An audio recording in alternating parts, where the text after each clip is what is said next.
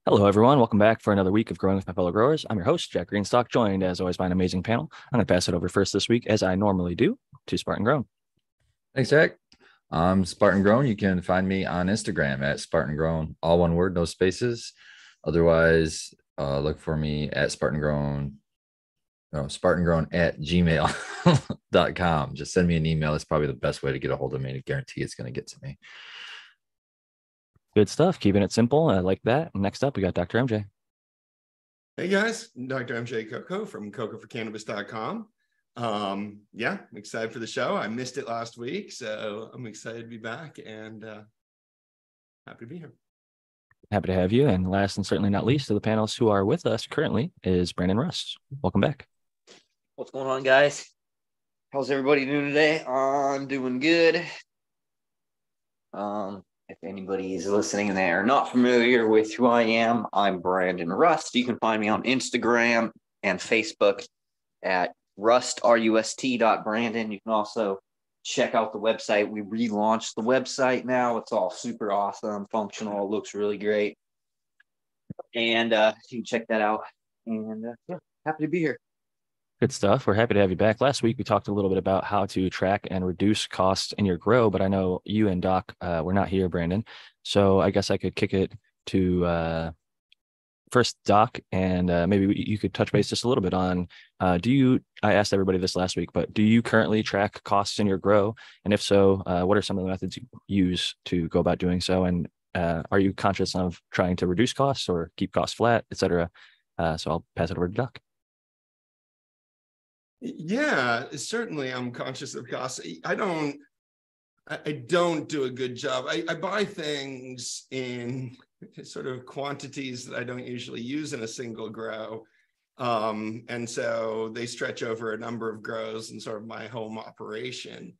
Um, so I no longer, you know, track the cost of each grow. I kind of think about costs differently, but certainly when I think about like adding something, you know, to my nutrient regime, for example, or the things that I even run now, I, I think carefully about sort of the, the cost benefit on them. Um, I, I think about that a lot in different aspects of technology. Oftentimes, you know, you have to invest in some piece of technology to make the long-term operating cost of your grow lower. So you can basically reduce costs. You got to spend something to save something in the long run. Um, but other times we can you know get carried away with that and and buy something because we think it's going to save but we'll never recoup those costs because it's not really um, generating enough savings through time. So I, I think about all of that. I, I think it's you know to try to set up an, an efficient grow and to to be doing things you know not just for myself but for a lot of people that want to follow me that aren't wasteful and aren't making people you know invest a lot of money in things that they don't need. Um do you consider labor costs? I know in the past we've talked about like i think you if i'm quoting you directly i think you said i don't pay myself but if you're looking at like cost per gram and if you were going to come at it from a consulting perspective where you're going to consider labor yeah, that's that's a huge difference in the the consulting side of it. Labor is one of the biggest costs when you're dealing with commercial production. Um, and it, it's not so the costs that home growers tend to be more sensitive to are the specific input costs and technology costs. So when we have to buy a light or buy a tent or when we have to you know buy more nutrients or more growing media at every cycle or something like that. Um in so that electric growers bill. that become most sensitive to those the sort of how much each run costs are growers that have to you know buy have a lot of those recurring costs that are sort of run specific. Like maybe they buy media each time um a specific amount of nutrients each time or something like that. Seeds um, even with like autoflowers yeah. New seeds every run. Yeah. Um in commercial side absolutely. We got to think about all that stuff too. Um you, you think about the economics in a very different way on sort of both sides. See home growers also you know in my imagination i know a lot of people actually are sort of selling some portion of their home harvest but we often grow for other reasons besides just the market value of the crop. So our crop is valuable to us for reasons beyond just sort of its exchange rate, like what we could buy it for on the street or in the, the dispensary or whatever. Um, so on, on that value side of it, you know, it's hard to put a specific value and oftentimes just putting the, the market value nah, undercounts what really matters to us. Uh, on the other side, home growers, you know, we, we invest our labor very differently than a commercial farm does because we're peasants. So we invest our own labor and it's basically surplus labor that we're not doing something else with. Um, usually we come home from like a job or whatever, and we're doing this in the evenings or the mornings or on our free time or something like that. It even becomes a hobby. Um, so investing more time, you know, often makes sense if it's going to save you some money. So a good example of that is buffering your own cocoa in in sort of my style of growing.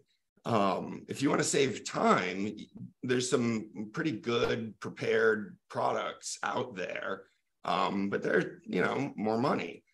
If you're willing to invest your own time and you know like better part of a day of work on it, then you can get a much cheaper product. And in the end, you'll end up with sort of the same quality. So, you know, different growers are going to have different decisions there. For some, it's worth it to pay a little bit more to save all that time. To others, it's definitely going to be worth it to like spend the afternoon doing their own cocoa and you know save fifty bucks. It's similar to uh, building your own soil versus bet buying a soil that's essentially pre-mixed and pre-amended like you could get a water only soil that has everything you need like from build a soil the 3.0 blend or something like that or you could buy sphagnum peat moss and then each individual input and then go through and mix up your own soil and that, that reminds me a lot yeah. of the uh, kind of buffering your own cocoa thing and also realizing that it does okay. come down to i think a resource management thing where a lot of peasant farmers have time as a resource that's in somewhat abundance. And so, like you're saying, like if we get off of a job and we come home, we might have hours that we're not getting paid anyway. So, like we can spend that time in the grow, and it's not a big, you know, uh, sacrifice for us. But um, some people don't have the time available, so they'll go and buy the pre-buffered cocoa, and they'll go and buy the pre-mixed soil, and and have as much time outside of the garden as possible to do their other things that they need to do. So those are good considerations. Yeah, it, sure. it all depends on how you kind of approach those tasks. For some people, you know, my niece was like five years old when I did the the buffering cocoa video, and she thought that that just looked like so much fun to be like you know playing with this like I don't know looked like dirt or something. It just looked like a lot of fun to her. So you know if you're like that, then go buffer your own cocoa too. It depends on kind of how you, you know, personally think about the level of what we call drudgery that's involved in these different types of labor. There's another example that I want to come up with that I want to talk about here, though, in terms of, you know, economizing on your grow. And this is one I've been thinking about because of a video I'm working on. Um, do you save money now and end up having to you know to buy less efficient technology which is going to basically mean that you're running more power. So you save you know a couple hundred dollars off the cost of your light for example. Um you'd still be able to get as much light but the consequence would be you're going to be running more power. Um spending more sort of that way. And been thinking a lot about how different people are likely to kind of economize on those types of decisions. I mean, I realize that some people need to, you know, absolutely lower their upfront costs as much as possible. Um, but at what point does it kind of become worth it to make those kinds of decisions too? So, you know, oftentimes when you're looking to save money on technology like that, mm, it may cost you in certain ways um, in the long run. And maybe that's still worth it. But it, it's good to kind of think through some of those decisions or to be aware of, of how costs play out over different time frames. We had an example last week on the show. Uh, Spartan brought up of running an LED light with a specific heater, like a modern efficient heater, would be more productive probably if like money wasn't the option, right? If you Absolutely. had the money to invest in all the best equipment possible, you're going to get the best LED light and then the best heater if you're in a place where it gets cold enough that you want to keep the heat in the proper range.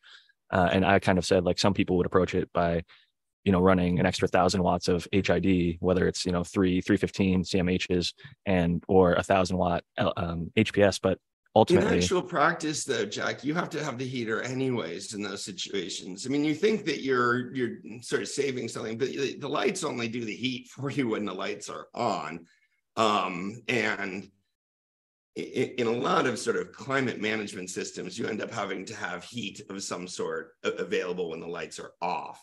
So, you know, having more efficient light, you already have a heater probably in it in that type of a grow it's absolutely better to have it as a separate appliance that you can control independently, right? That it's not just like you get both or neither, but you could get one or the other or both. I mean, that's absolutely better. yeah, more control is ideal and uh, more efficient technology. I mean, like heat pump, electric heaters uh, now are really efficient, but also um, even some older technology can still be effective, like the radiant heaters that heat up a metal type, like actual radiator, and then it radiates off the heat even when it's not on and uh, pulling electrical current. So there's a lot of options there, and it just comes down to dialing in what works best for the environment and uh, you know Yep. what's most efficient and available to that individual grower. So uh, I do want to uh, pass it over to Brandon Rust and see if you have any thoughts on the. Uh, well, first, do you currently track input cost of your grow? I know a lot of your grows are commercial and you do a lot of consulting. Um, on the home grow side of things, do you track your cost and or uh, on the consulting side of things in the commercial scale? I'm I'm imagining that they're tracking costs there. So how do you go about tracking costs and uh, attempting to reduce them if possible? So on a business side, you should be running. You should be having, you know, someone have like a uh, a bookkeeper, accountant, someone does your payroll or your reporting, and if you're running everything like, you know, a regular business, which most most do, um, you know, it's all going through, you know, like a like a program like QuickBooks or through like you can see your sales through Metrc and there's all different types of integration when it comes to looking at a business and like what your profit and loss is and the categories of what your expenses are. So you know every business should have the ability to do itemized statements profit and loss and then be able to see okay this is what i spent on labor this is what we paid for our electricity and our bill or our bills what we paid for our rent what we paid for supplies um, that's kind of just part of having a good business like uh, the foundations of a good business and so if you don't have that uh, well you're probably in for a rocky uh, rocky road uh, because it's really essential to be able to maintain, uh, you know, analytics and know what's happening within your business. If you can't do that, you're doing something wrong. So, And for tax reasons, I mean, there's a lot of potential losses if you're not tracking those costs because there's potential write-offs, deductions, et cetera, um, and losses that you can itemize and, and you know report. So making sure that you're having good bookkeeping is is very important and knowing where the money goes. I think if something's measured, it can be improved. And if something's measured, then you know exactly where every single dollar is going. And it's like, oh, our electrical cost is our largest cost. You know, we're kind of expecting that as an indoor grow, but maybe how can we reduce that or work to uh, cut it back and things like that. So I, I totally agree with you there, Brandon. An item itemized sheet. Okay, this is what this is how much money we brought in. Let's say if somebody were to track over a year, this is what we brought in. This is what you know through sales.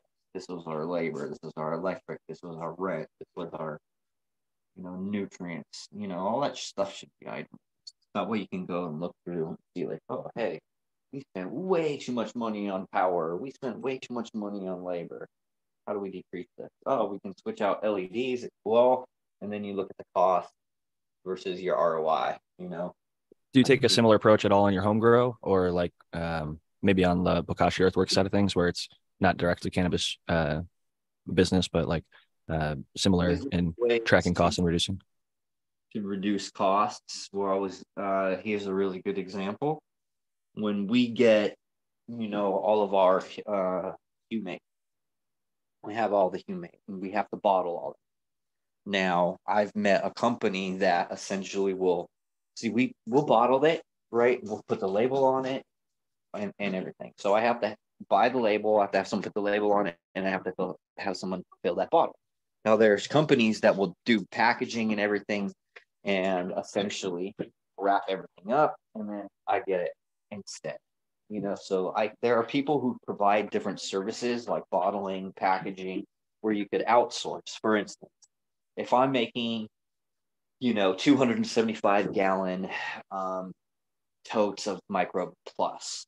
Now I take I instead of having someone package that all up into liters, half gallons, gallons, and five gallon uh, containers, having to label that, I could just, you know, send it to the company. They'll do all the bottling, package it all up, wrap it up on a pallet, and it's good to go. No, if the cost is, you know, you just have to look at the cost. What does it cost for one bottle and a label? Well, a label might cost you maybe 25 cents, and a bottle might cost you, let's say, a dollar fifty.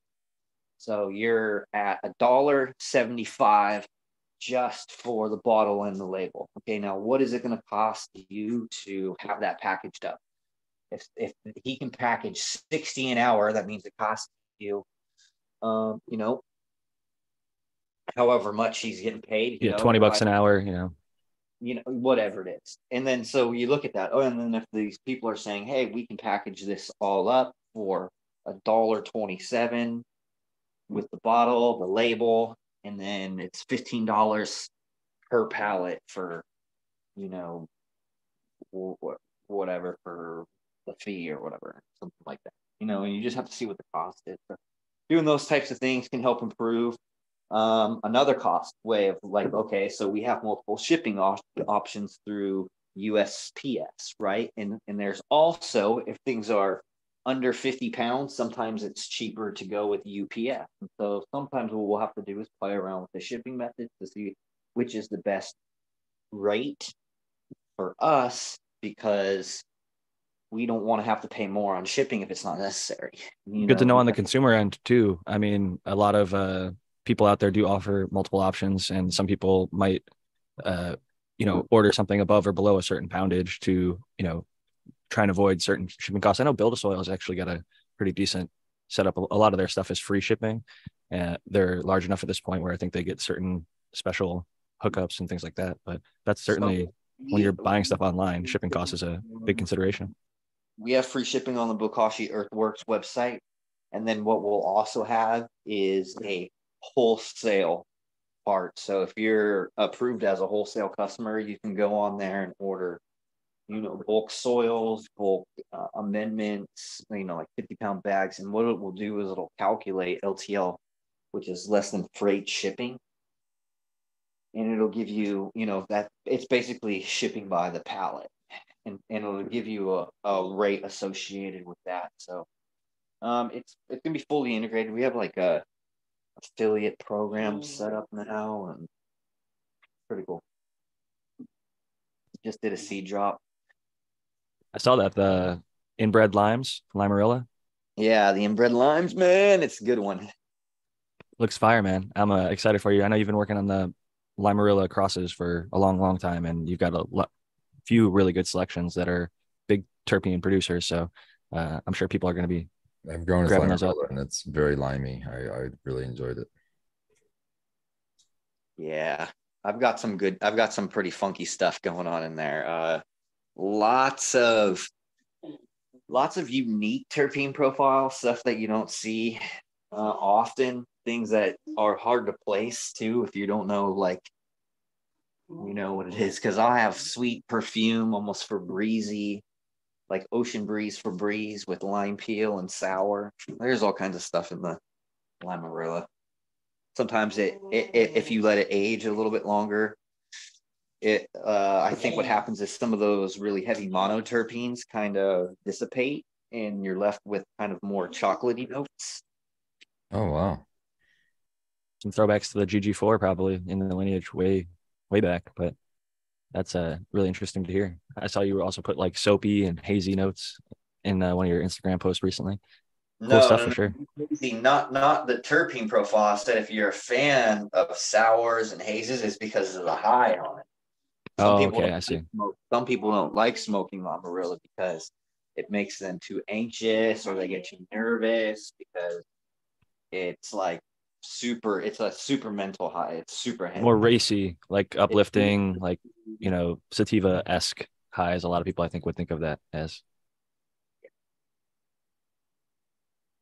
Really cool stuff. I'm uh, sure a lot of people are going to be excited to get those and start growing them. I've got some related genetics from you. I'm probably going to get growing here pretty soon. I do uh, recall before the show, uh, Spartan Grown made me aware of something that I hadn't heard about yet, but it, it seems like the NCAA is potentially lifting or already lifted cannabis drug tests from the performance enhancing drug uh, routine. So maybe Spartan could tell us a little bit more about that and uh, we could change pace a little bit here. Thanks, Jack. Yeah, I I only read a little article on it, so I'm not even that versed on it, but it, it raised my eyebrows to see that it was a recommendation from an NCAA body to uh, completely drop the performance enhancing drug test for cannabis. Now, I don't know if that includes all tests for cannabis, but the specific the specific test that was where they were considering it a performance enhancing drug. And why I raised my eyebrows a little bit was because it was from um, just an NCAA body. So that would govern all of the sports, not just one particular sport. Um, I think that's a move in the right direction, and, and uh, I'm really surprised to see it coming from from the NCAA before the federal government. But here we here we see it. Is it actually a final rule or is it just a proposal at this point? Uh, I have to go back to. I'll have to do a little quick Google search to see if I can find that article. Yeah, I saw something about it. the way I was reading it, it was like uh, they were putting it into motion to do it. So, like it hadn't happened yet. Like they didn't sign it on the dotted line, but they were going to do it, kind of a thing. Oh, if I I'd be remember interested to read into that. Yeah, I'm seeing a lot of stuff that dates back to January where they're kind of proposing it. So I think it might be in the works or maybe coming soon. I can't find anything more recent than that. Um, interesting. I, I do think that's an interesting sort of discussion because I personally feel like for certain sports, cannabis might be performance enhancing, like jujitsu, surfing, or basketball. But in like MMA or boxing, I think it would not be a performance enhancer because reaction time, I do think, is delayed. Um, but anecdotally, the most points I ever scored in a basketball game was 22 points. And that was like 15 more than any other game that I ever played. And I never smoked otherwise, like before games. And one game, my buddy and I just decided to fucking go on a little route before, fucking take a little toothpick sized joint and fucking toked on it. And we were lightweights at the time. So I was fucking nice and baked. But I think I only missed one shot that game. And like I said, scored way more than I typically would. And even in practice, the reason I did it was the same guy. We would get high before Saturday morning practice and we'd fuck everybody up. Like I was, and I'm not a shooter, but like I would just make a lot more shots when I was high. So I think maybe for me personally, at least, it improved my performance. Yeah. Maybe it was like reducing anxiety or, or giving me some sort of focus or something like that, getting into the flow state. Exactly. But I don't think it would make me, that- like- Should those be considered performance enhancing drugs? Should anti anti anxiety medication be performance enhancing and be banned in, in certain sports? Um, you know, what what is really sort of the the effect that we're trying to control athletes to be able to use medicine for? Well, it's Uh, certainly not your tr- traditional performance enhancing drug like uh, uh, talked about that steroids I or would argue sort that any They talked any about it in medicine professional is- golf a while ago about using like beta blockers and anti-anxiety medicine to like yeah. calm your nerves to be able to to do well, and that that should be banned. Um, I'm, I don't actually. I just remember hearing that debate. I don't know whatever came of it there, but I would argue that uh, if that little bit of drug interaction is is enough to make you win, then I mean, just step up your game. I mean, if you're gonna argue over somebody taking a fucking aspirin or taking a toke, yeah, and they beat you, and you got to find that to be the reason Where's the that you line? lost. The, the, the line there is no for me. There's no line. I don't care if you do a line of could just be cocaine. I don't care. steroids before the competition too. Fine, also that's fine. cool as long as it's cool. available to everybody. I'm fine with that. Yes. Okay.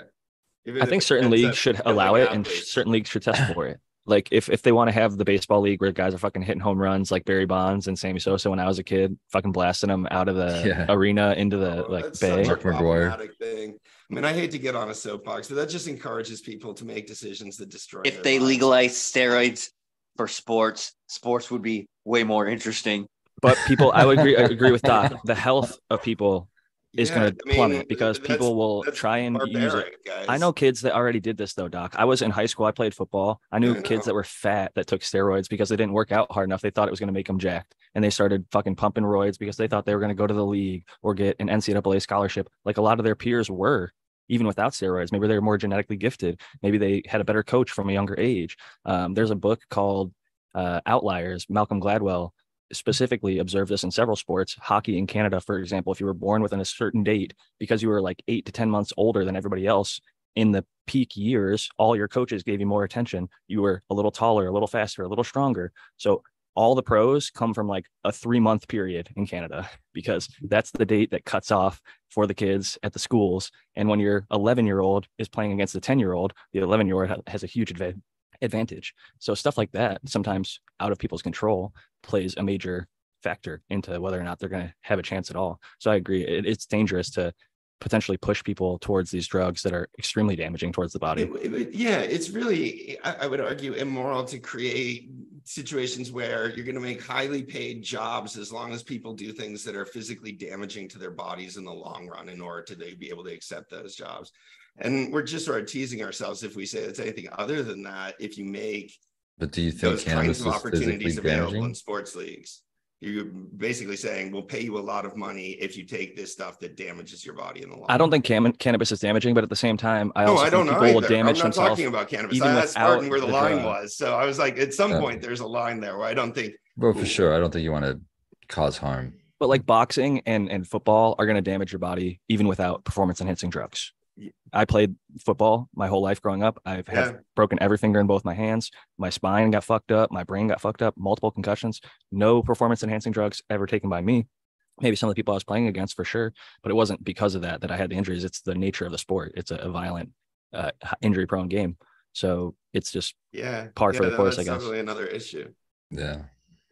I did Difficult, find a little more clarity on that. Uh, and it's kind of what we were thinking. And it says on January 16th, 2023, the NCAA Committee on Competitive Safeguards and Medical Aspects of Sports, CSMAS, rep- recommended dropping cannabis testing for student athletes. The committee also recommended shifting focus to testing for performance enhancing drugs and approaching cannabis similarly to alcohol with a focus on educating student athletes about the health risks of marijuana use rather than punitive measures. The CSMAS recommendation is a significant step towards changing the NCAA's policy on cannabis. However, the recommendation is not yet official. It must first be approved by the NCAA Board of Governors and then by all three NCAA divisions one, two, and three. If it's approved, it is expected to go into effect for the 2023 2024 athletic season. This means that student athletes would no longer be suspended or disqualified for testing positive for cannabis unless they are impaired or under the influence while competing.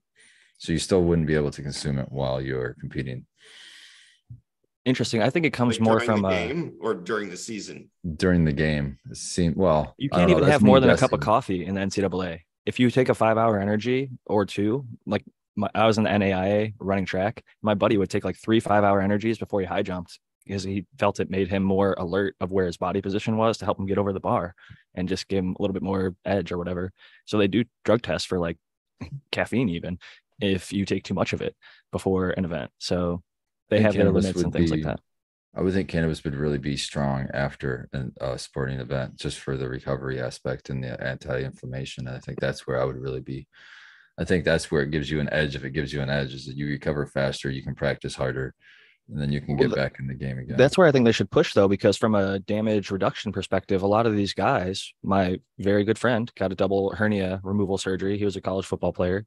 He ended up getting addicted to opioids and he just passed last year, this this year actually on his birthday from overdose. So it's a all too common tragedy that happens to way too many athletes that Yeah. are told you're not allowed to have this uh, much safer, healthier drug that's not going to have overdose potential and has lower addiction potential. Right. And it's not going to make you stronger, faster, or like, you know, better. It might make you more calm. I mean, I'm thinking of a whole number of, of sports that I would definitely want to get high before I'd play because, like, if I wasn't high, I don't think I would do as well. Um, Or creative. just from being like nervous or whatever, or not like relaxed enough, or, or, and I can see, but so that's like a serious question. I don't, it, it doesn't feel like that's necessarily an unfair advantage in the way that something that made you, you know, bigger, stronger, faster would. Um, but and i- i- with all of those things, if you make it legal for some, then it's going to put pressure on people that really don't want to also to sort of have to toe that line if they want to remain competitive. I don't think that that's the case with cannabis, like at, at- all. It might help recoveries or do other things like that. Um, but that's where I think I would draw the line. Is it going to make you sort of bigger, stronger, faster in in the competition that you're doing? Because if it is, even if we all think like it's no big deal, that's going to put pressure on everybody that wants to compete at that to have to sort of toe that line and and take whatever substance is making people bigger, stronger, and faster at it. Just like bicycling, we saw with Lance Armstrong, it wasn't just him, it was numbers one through 13, all tested positive for some sort of doping that, you know, they all pushed to a certain thing. And I actually saw some doctors say that like the Tour de France might actually be safer if you're doping because it's such a fucking strenuous thing on your body. So it was probably, you know, for the better for some of those guys. like But or whatever, the stuff that can make your heart explode. So, like, I mean, yeah, there, there's different ways, like doping, doping, where you just re-inject your own red blood cells to have a higher concentration of of sort of oxygen carrying capacity. Um, you know, there's not a lot of long term. It's not even a drug. It's just like your own blood. But yeah, yeah, and then there's like human growth hormone and, and other it's a Yeah. whole weird dark sort of side of, of sports and, and health. Um, i will say the nfl during the 2021 season allowed players to now only require to be tested for marijuana their words not mine once per year at the start of training camp and even if they fail the test they're only subject to a fine but not the lengthy suspension that they faced in the past. And a lot of nfl athletes have come out and said they're very happy with these changes because now that they can use it CBD, even specifically just CBD for recovery, um, to help them with a lot of their injuries and things like that. So I, I'm happy to see that a lot of these sports organizations are becoming more open minded. Um, they sort of do move the needle a little bit with people's public opinion. A lot of these people watch these shows and it's something that they look forward to every year, month, week, whatever it is. Um, and a lot of those people become sort of the role models in one way or another for kids or even adults. They look to these people and uh, want their perspectives. And as they continue to change and be more open minded about cannabis, I think that's going to continue to push good things moving forward. There's good data coming out of a lot of these states like Colorado and California. A lot of them that have been, you know, in the in the freedom model for a while, where people could freely go and get it. And they're seeing things like trends where like healthcare co- healthcare claims are going down. There's less people going to the doctor. They're seeing there's not the big uptick in accidents that the fear mongering before all of the laws and passes were you know was they're not seeing uh, those issues that they thought they would see. Or So crime. these things are just data points that we can then take to places like michigan where i think they can still improve things. And i can say look at this. This is what's been going on.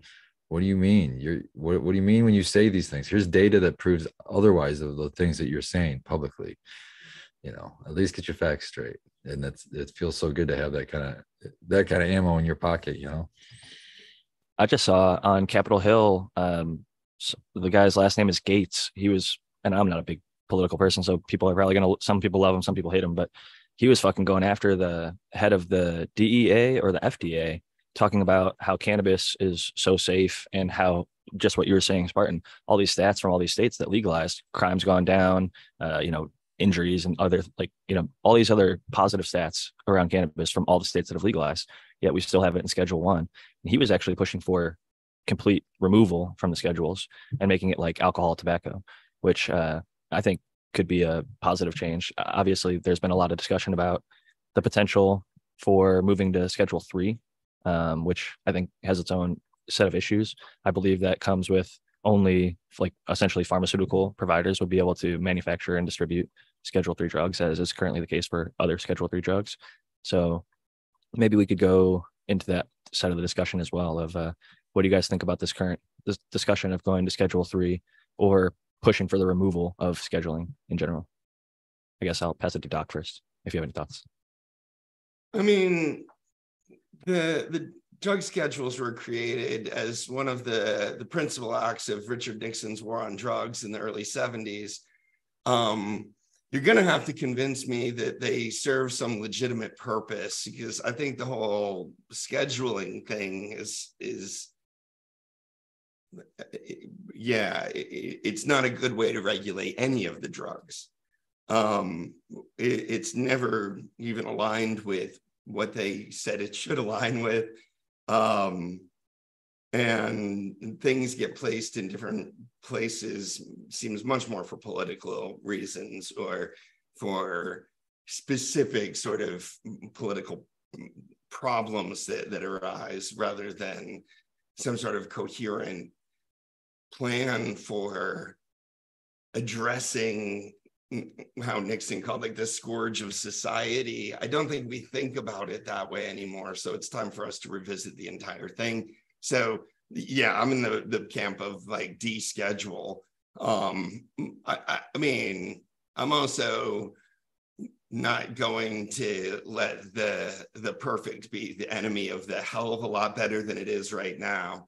So sure, make improvements, but like I don't know. If you spend more than 10 minutes looking into the, the drug schedules, you're going to want to just throw the whole thing out the window, too.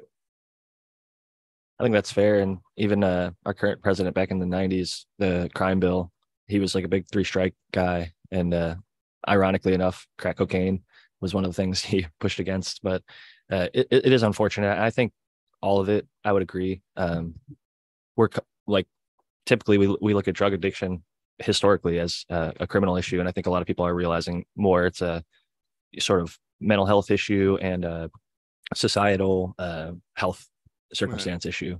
So it, instead of you know locking people up and having recidivism, having them be rehabilitated in, in treatment centers, I think a lot of the time can work. But at the same time, uh, I'm sort of uh, on the receiving end of when it goes awry. Like one of my neighbors has mental health issues, is also abusing drugs, and is also lashing out on the entire neighborhood and has abused the bail system, vandalized my vehicle, bailed out multiple times on the same day, uh, right. uh, violating restraining orders and just not giving a fuck. And the right. sheriffs are kind of like hands tied. They're like, unless you have a restraining order, we can't do anything. Even if you do, we can just, you know, lock them up and then they bail out and you got to wait until your case comes around. And it's difficult. So, like so, in, the, in, the, 70s, 80s, and most of the 90s, they would blame drugs for everything in that person and damn drugs and lock them up, right?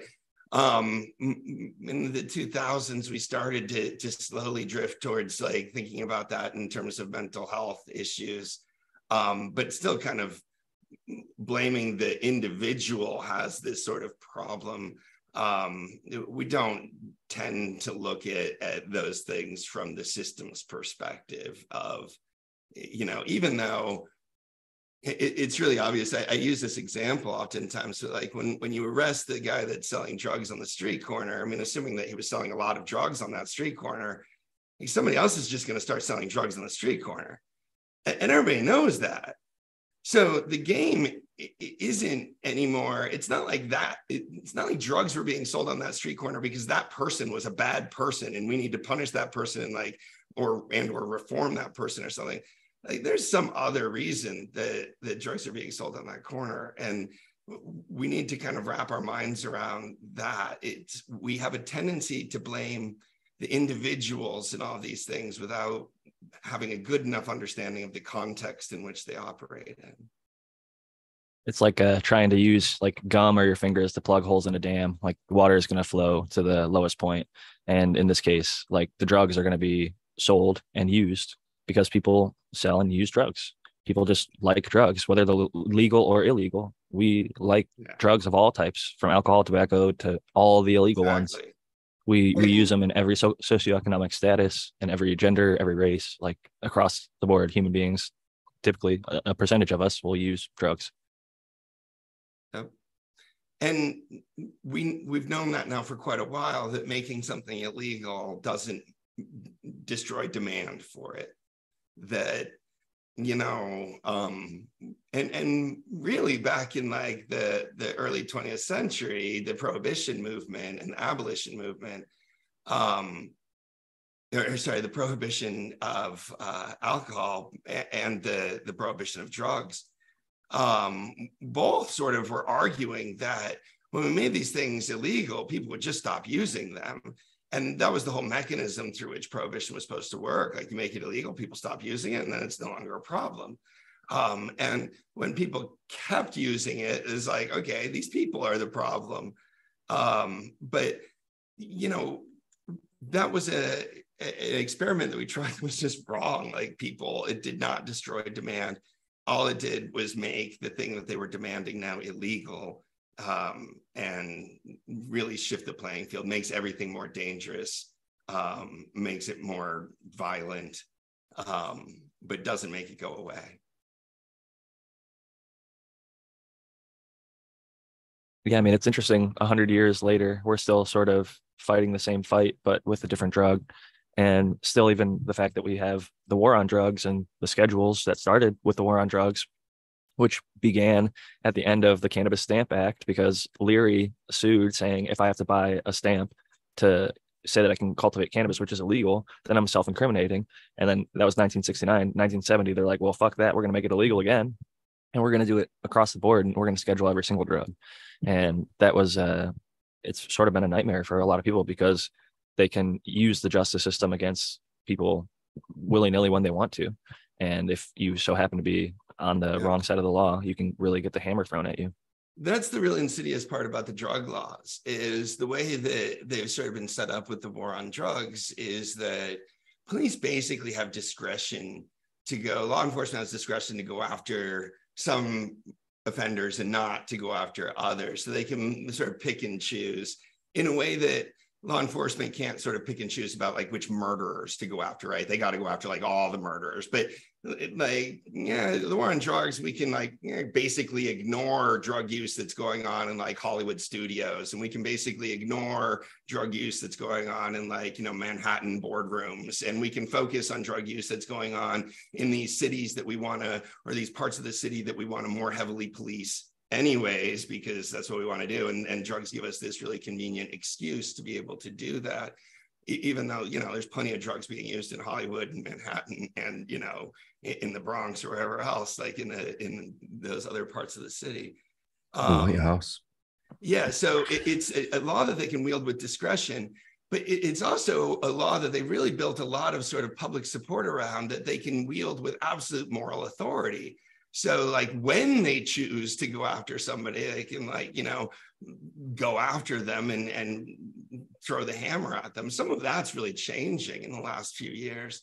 Um, our thoughts about this, but like that's how the war on drugs was cultivated as this you know you, you can choose who you want to go after and then when you go after them you can absolutely destroy their lives um, so of course that, that appeals to people that want that sort of discretionary use of, of, of power It's also sadly why animals in the United States are considered property because the war on drugs led to a lot of DEA agents shooting a lot of dogs and those dogs being deemed property and not being really valued much in, in the courts, which is shockingly sad. Because if anybody fucks with your animal, you don't really have much recourse.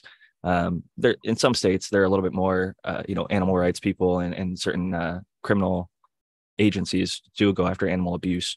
But that being said, uh, in like a civil setting, like if somebody did kill or harm your dog, there's very little that you can do to get any uh, restitution for it.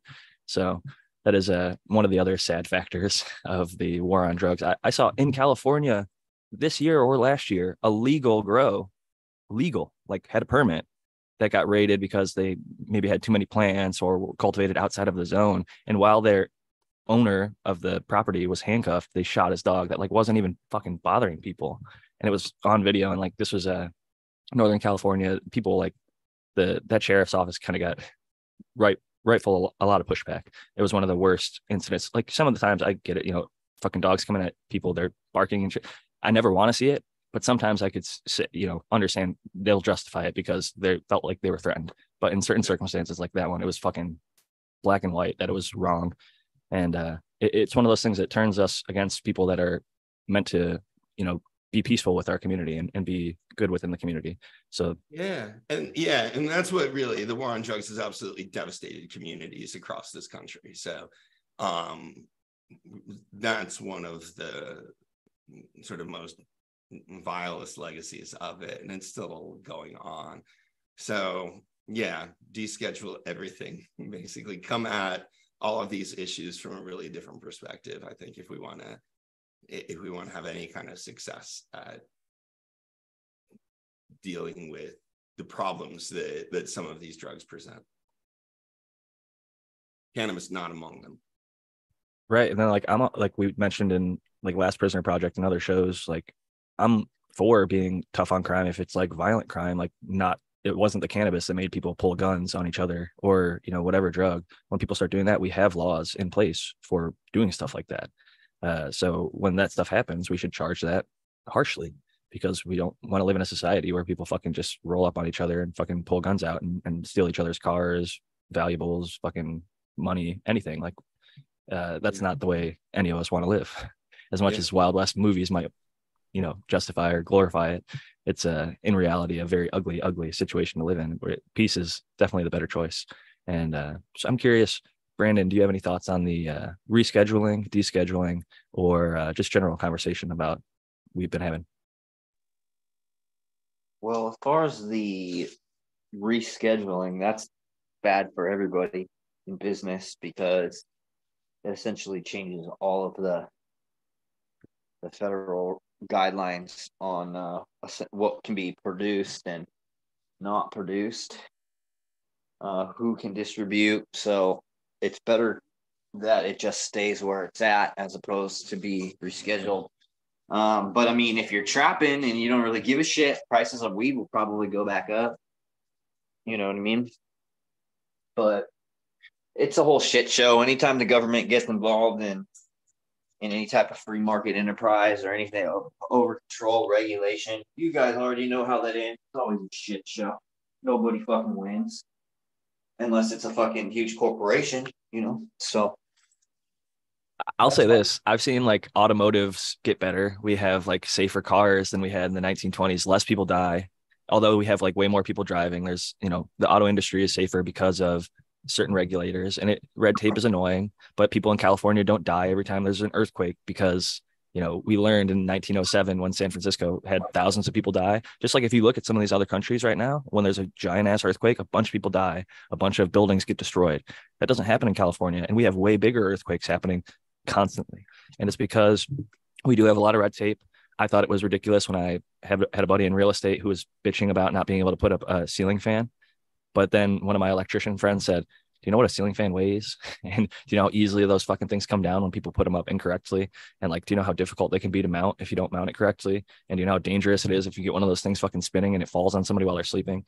So there sometimes regulation does it though. It's like most of the places here, they don't even have a zoning and coding enforcement. If you want to build a rocket pad on your property or a roller coaster, more power to you. That's on you.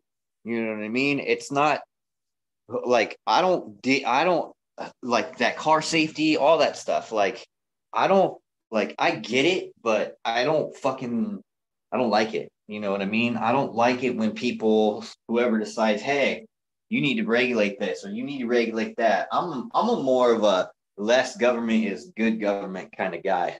I get the less government, more fun attitude, but like you could still go to a drag strip and race a car that is not street legal, right? You could still go have the fun. You could soup up a fucking car and go 300 miles an hour and have fucking parachutes flying off the back of it. And you don't have to wear a seatbelt if you don't fucking want to. I'm sure they're going to make you wear a helmet and have a roll cage or some shit, but like sensible shit that most people are going to put on there if you're going to go that fast because there's risks associated. I don't think that's because Yeah, of I mean, my, the my freedom to swing a stick ends at the edge of your head. You know, Right. um, I'm fr- I'm free to swing a stick around, but not when it starts causing Harming others. injuring other people around me or whatever. So when we want to live in large societies and large groups, we agree to sort of give up certain freedoms in order to maintain everybody's health and safety and and peace and quiet and all sorts of other things. So you can sign me up for being a team player and willing to like recognize the greater good. Well, like I'll give an example, like Brandon was talking about in Oklahoma or anywhere really. If you have enough property, you can own a vehicle and, and drive it around your land without a license, without a driver's license, because it's your land, it's private property. The second I go onto public roads, Right. then I need a driver's license. So there's a, a regulation. So each state is going to say you need to take a certain test that shows that you're qualified to be on a public road and that your vehicle meets certain standards that we deem whatever. And and that's one of the things I really do love about the US is each state is different. You could go to Oklahoma where they don't have as much uh, regulation on your vehicle. And in California, you have to get your car smogged every year if you have a car that produces exhaust or whatever, or every other year, whatever it is. So people can kind of vote with their feet and then live where they feel is most sensible. And, and the people within those areas choose the laws that they feel are best for their state.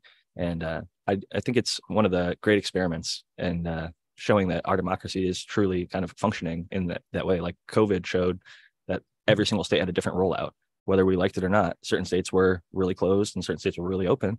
And uh, people got to choose. A lot of people moved during that time because they were like, fuck this. You know, I'm not going to live in a place that tells me I can't do what I'm going to do. So it uh it just shows me that I'm glad that we still have the freedoms to do that. You they were able to leave. If you were in California and you're like, fuck this, I, I feel like I'm too restricted. I want to go somewhere else, then you were free to leave still. And uh, I think as much regulation as we do have, we still have a lot of freedom to do things as long as we're, you know, courteous individuals within society and we're not harming others and uh, being respectful and you know, paying some taxes if you make some money. Uh, but some people try to avoid that, even the most wealthy. But that aside, I want to get Spartan Grown's opinion on this deschedule, reschedule conversation. The conversation.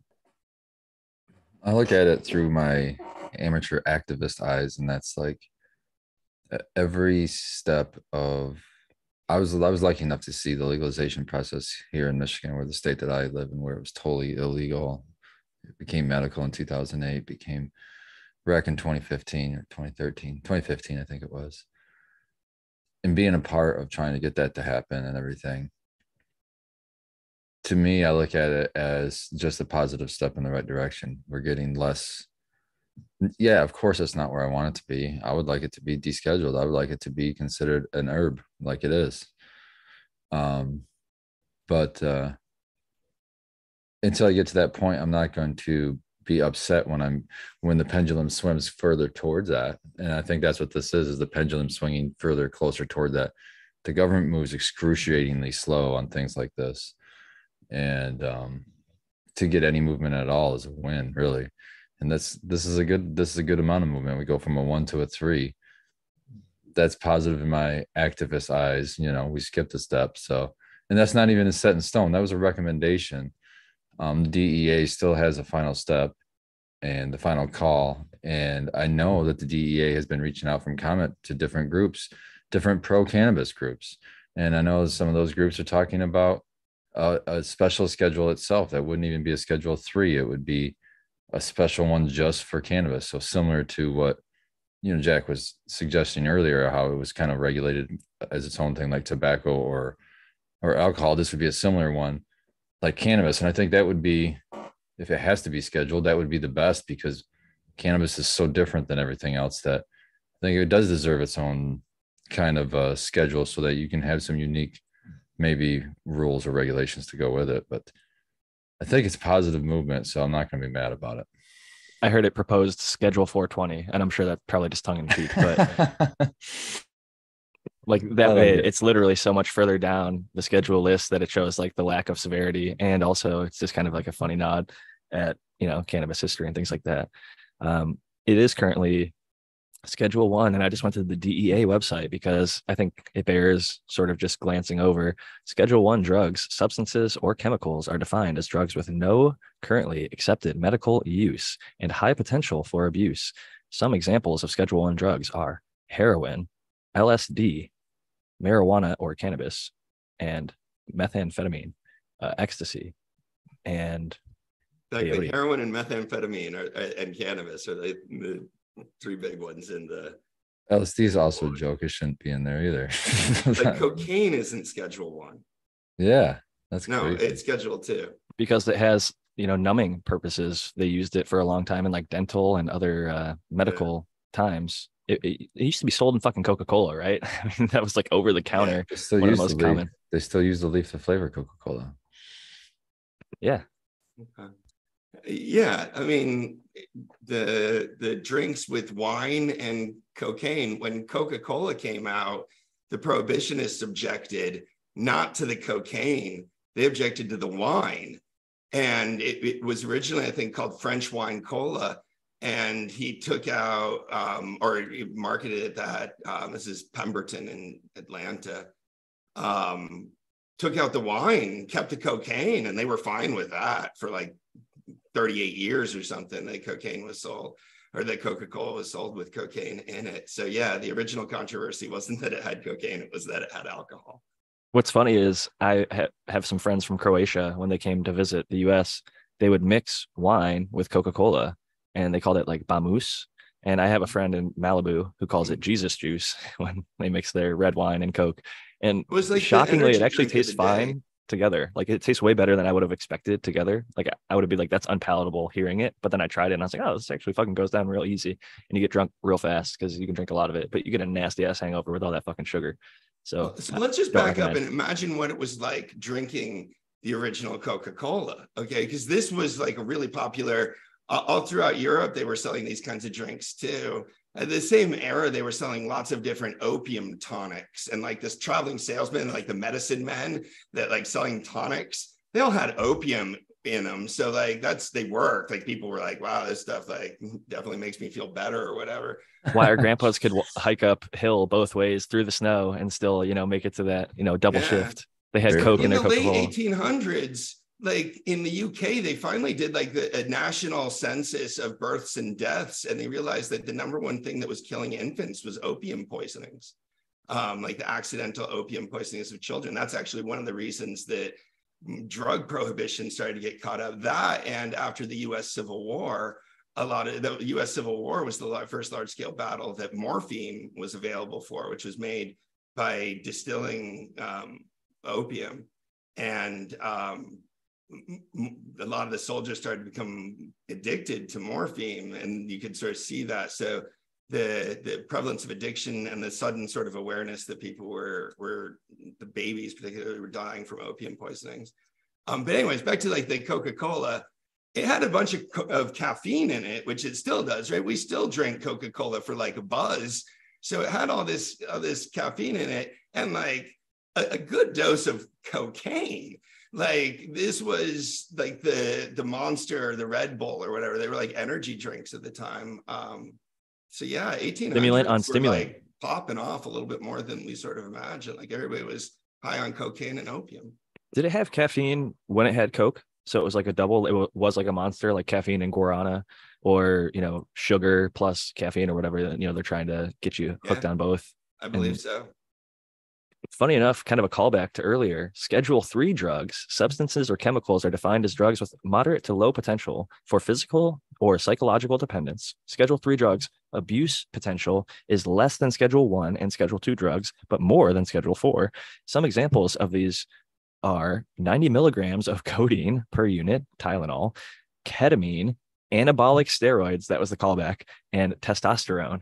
So kind of ironic slash funny that it would be potentially recategorized to the same schedule as steroids, which we had quite a discussion about earlier. So it, that's more appropriate of a schedule for sure. It would suck who would have control over it, and like what Brandon and others have referenced that the fact the the regulations would change. There would have to be a huge discussion of how that would unfold for current license holders because potentially that would say you either all need to shut down or become pharmaceutical grade or level overnight Wait a which minute. Why? 99% of them no i, I don't think that Why? that's. Because it's right now it's more illegal than what it yeah so this would be making it less illegal. So we could still the states could still say fuck what you say. This is what our system is to regulate.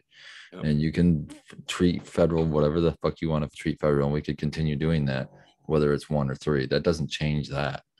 And none of the current state legalization programs are in any way based on the, the, the federal scheduling, Scheduling. system because according to the federal scheduling system, you, cannot use cannabis for anything and it's has no medical value and there's no it's a non-starter. So all of those state programs are technically federally illegal under the scheduling guidelines um, and have been flying in the face of it, you know, ever since the original medical legalization. That is a good point. So I do think that, you know, going to schedule three is potentially the better choice. But a lot of people, I guess, fear because big pharma, as they have a large amount of sort of lobbying abilities. Uh, Brandon, if you turn your camera to the side, I'll spotlight you. They, I think, worry that pharma will eat like they're even doing with home grow right now in a lot of states, come in and try and cut back, reduce, and take away rights that we already have in like Canada, Prohibition 2.0. They had a lot of stuff going on where you could grow certain amount of plants with medical licenses. And now there's like 10 new ways you can get arrested in Canada for possessing or mishandling cannabis that wasn't on the books before legalization. So it is something we have to be sort of careful with and, and see how it unfolds to make sure it's done properly. Brandon, what are we looking at right here? It looks like uh, it's chunking up. This is sour cheeseberry. This one is. A couple more weeks on these. These ones are really chunky too. These Afghani bull riders. Nice. And then I have some ones that are just super tall. Here's the li- Limarilla. That one's frosty.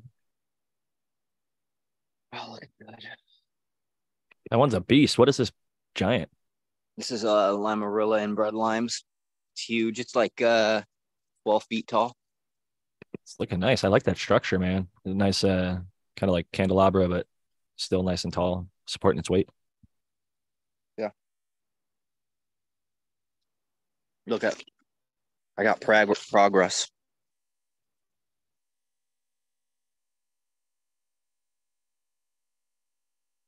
Still gotta do a little bit of cleaning. I can see some lights. Yeah, I gotta fix that too.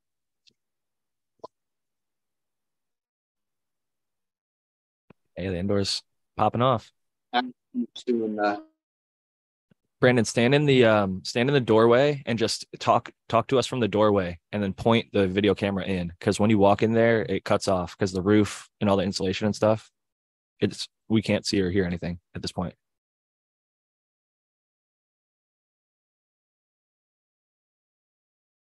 While we wait for Brandon to maybe get back to the door. Um oh, actually now I can see his plants. So I'll respotlight him. did I get back? Yeah, I can hear you now actually and see. It just cut off for a second there. Because I was on my Wi-Fi. I just transplanted these today.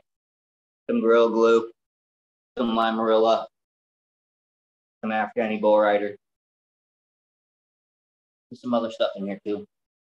Nothing, nothing crazy, but yeah, got my room all. I have, I have six of these, but I'll probably just use four in here, and then put a couple of the little tents over there. Yep. Very cool, man. Coming along. I did want to share something in terms of the uh, current scheduling and how I think it is clearly um, set to, it should change, obviously, because when you have stuff like this, and this is from 1999, cannabinoids as antioxidants and neuroprotectants. And who holds this patent? This is a patent on Google Patents. You can look it up.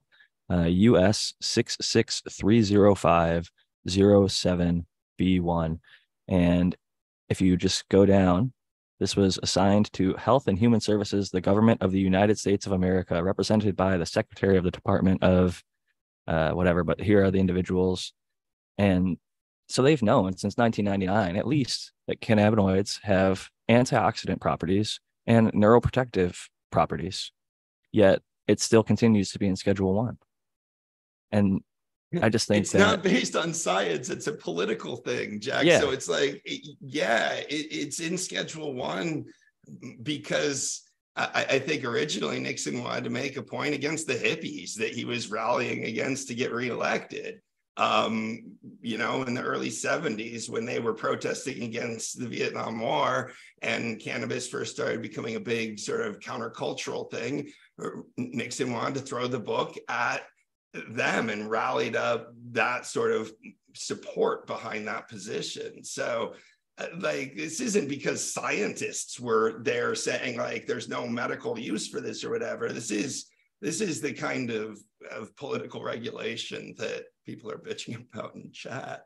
Um, there's no justification for it.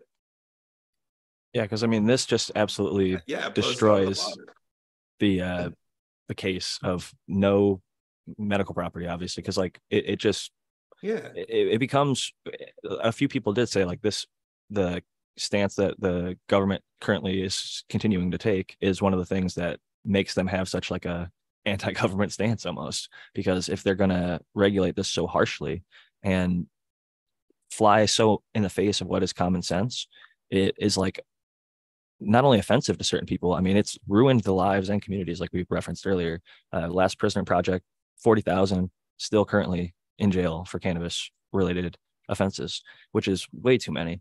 And so i mean it's it's still fresh on my mind and one of those things that as i see articles continue to pop up I- feel like it's in the zeitgeist of the cannabis growing community of we're all seeing this on you know whatever p- things you choose to follow. A lot of people are reposting like or if even just if you watch the news they're talking about it on mainstream media because it's become one of the current talking points especially with election cycles coming up they tend to make a lot of promises and then often under deliver and that's both sides. I'm not trying to like pick any parties here but that's a just a common occurrence. Just be aware with your political uh you know if you have high expectations you might be let down by the promises that they often you know fail to deliver. Sometimes they do make shit happen. So try your best to get good people in office and vote i mean if you don't vote then you have no fucking chance to change you have no you can't sit on the sideline and complain if you're not going to participate in the process Or, or you can be the one to complain. You can go right to the office of your lawmaker and you can go in there and you can complain to them. You absolutely can do that. They're they're rep, they're your representative in the body of government. They're supposed to be representing you.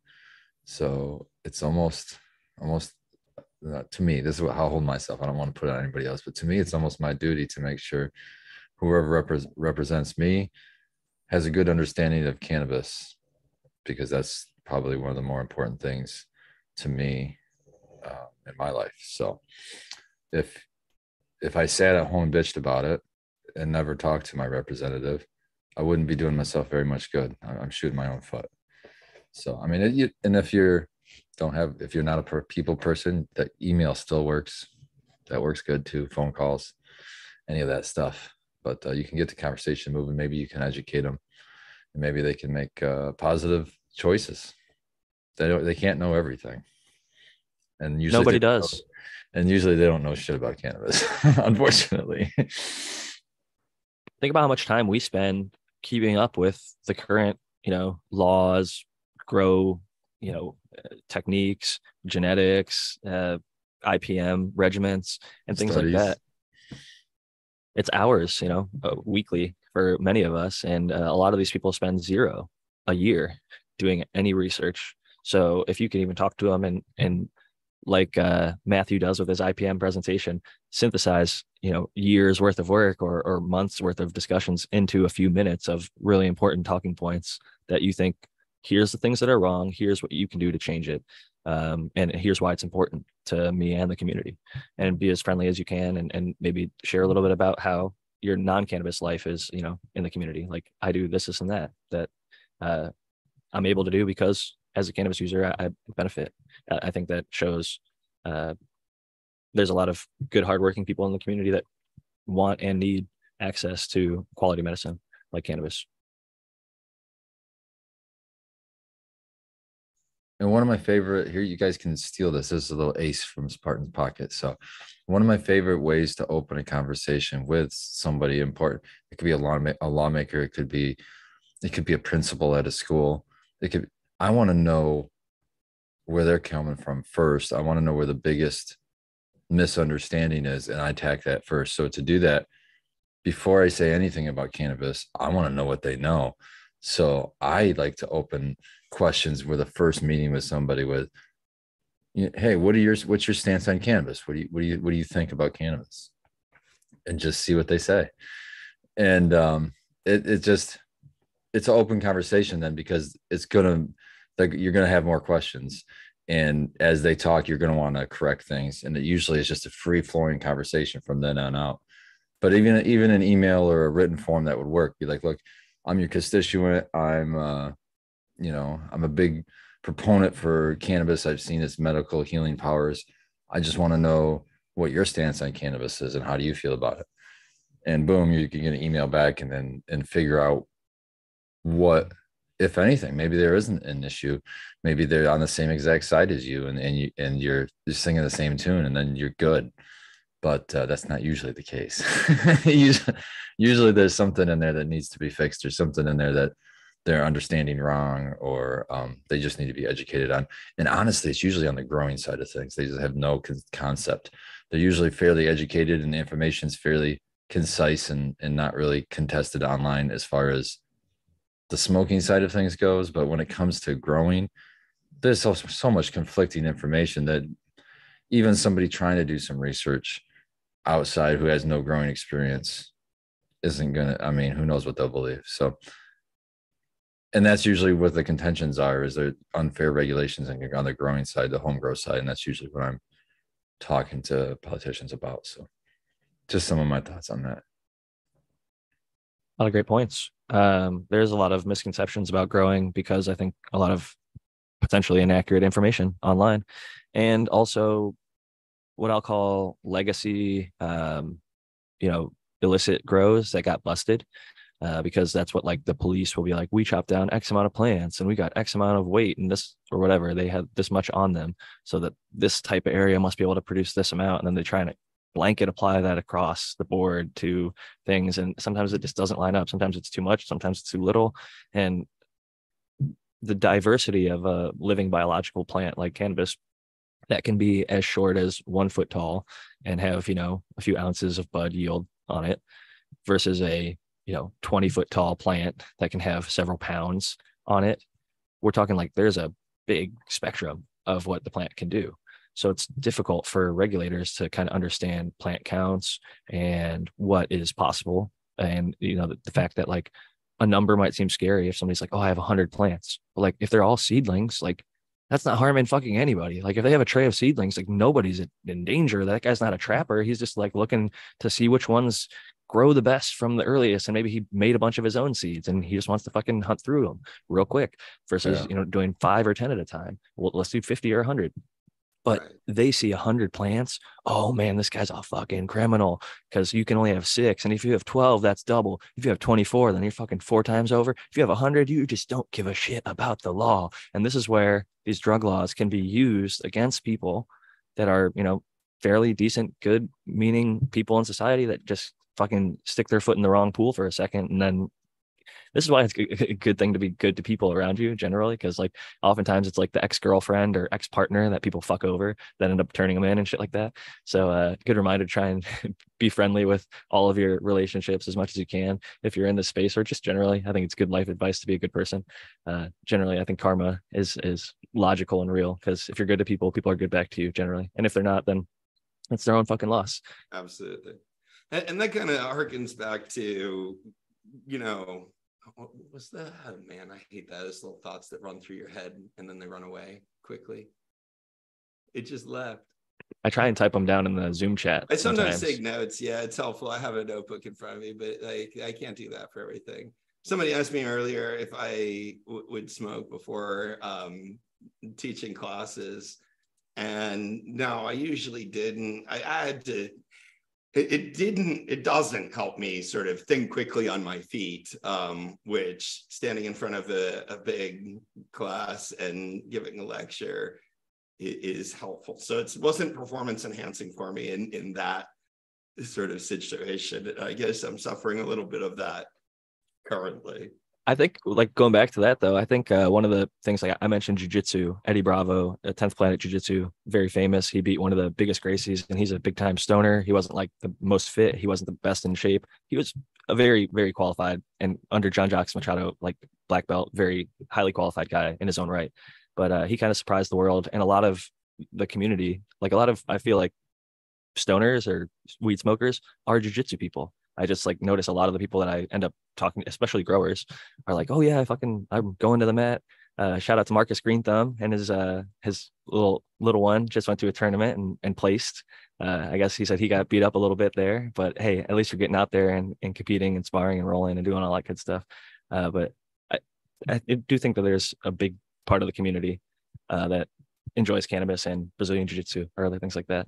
And uh, I'm doing a little bit of what Doc just did and losing my train of thought here. But yeah. Well, I found mine while you were talking, Jack. So uh, excellent job there. And I wrote it down because we had talked about that. And I was like, damn, I'm not going to let this train get away from me again.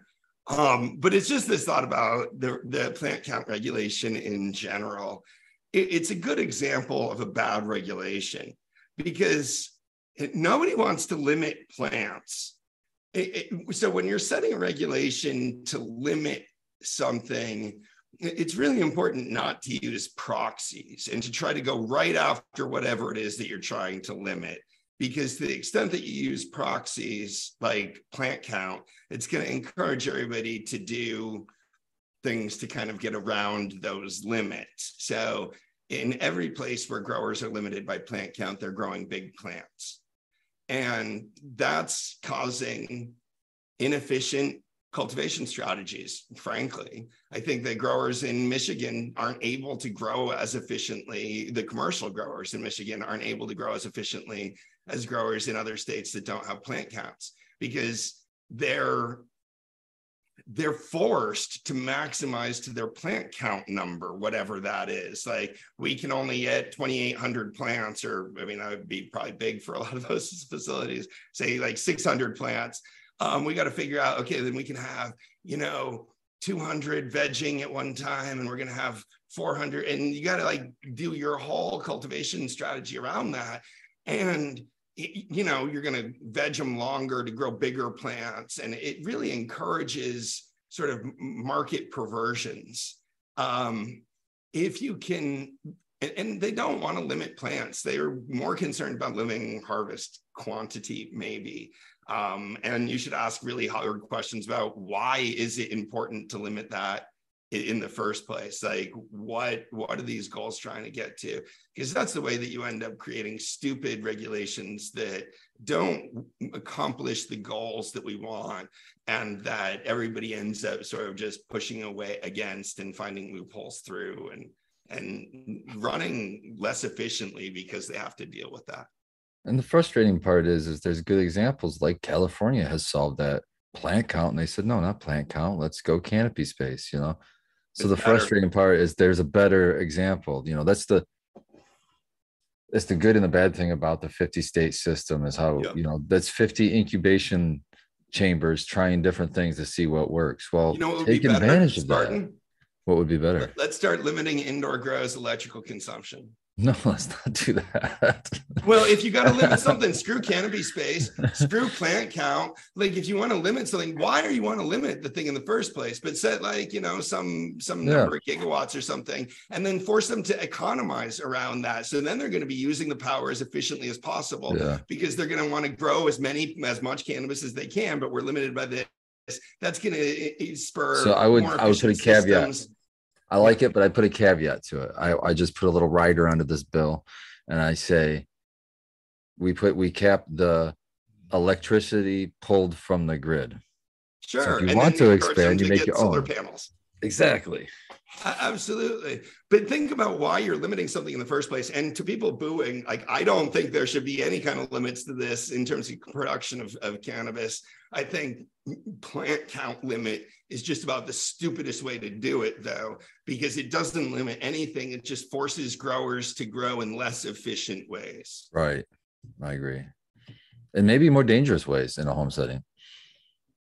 Possibly. Yeah, like Yeah. growing big, massive plants that are risks for multiple different reasons. Yeah. And yeah, risks for crop loss for sure. Um, but there are more labor involved in that. I mean, that's good or bad, depending on which side of that I suppose that you're on. But um, yeah, it was just wild. Like the whole the whole plan has to really change. Um, you know, I've done two big sort of full cultivation strategies for for commercial grows um, one in a state without a plant count, one in a state with a plant count, and in the plant count, it like that determined like almost everything that we had to do. Um, so Yeah, I mean, you have to engineer the grow from that point, like from ground up. We have a thousand plants. Okay, we have five rooms. Okay, we have X and veg, and we have this amount in flower, and we're gonna pull down cycles at this rate. Based on it, it becomes like a, a math equation of like what you're potentially when able to do. plant become a plant? Can we keep these clones not technically as plants in there so, So that funny. we don't have to harvest? That's a we don't have to pop them up until after we harvest that other room. So then we, I mean, it's just a whole. But it's like Jesus Christ. I mean, it's like this is stupid. That's like if they have to roots or if they don't have roots. Like we're talking about something that might happen over a one to two week period or not at all. Like if they don't fucking strike, like for whatever reason, like if there's something, some issue in the rooting process. So like I think Michigan's one of those states where if it doesn't have roots, it's not a plant. So you can have hundreds or thousands of cuts that are not plants that are waiting to be plants that are potentially going to sprout roots at some point, And then you've got thousands of plants all of a sudden. So you really have to figure out your timing if you're going to start really maximizing and dialing in what you're capable of producing in those uh, circumstances.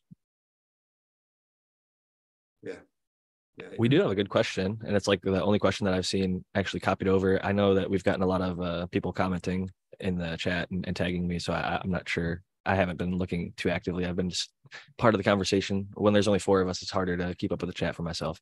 Uh, but Seed Person One a long time ago said, uh, and shout out to you, Seed Person One. I think you are still here, if I'm not mistaken. But at Cheap Home Grow, I'm interested in making my own vape cartridges. I just mispronounced that a little bit, but what's the safest slash most effective way to go about it? Or at least an avenue to research and explore. And uh, i'm going to hand this off to maybe spartan or anybody else who's given it a try because this is not something that i've ever experimented with to be perfectly honest. Yeah, I don't have experience with this, but I would do Brandon's way. Brandon's way sounds like the best way because it's solventless, where you basically make a you do a bubble wash. Oh, You is that what's called? It's called bubble wash. Where you wash bubble it, hash bubble yeah. hash. Yeah. So you wash it with water with bags, and you and you collect. You put it all together. You dry it in a dry sieve or dry it in a in a freeze dryer if you got the cash. Um, you get that super dry stuff, and you can press that into rosin.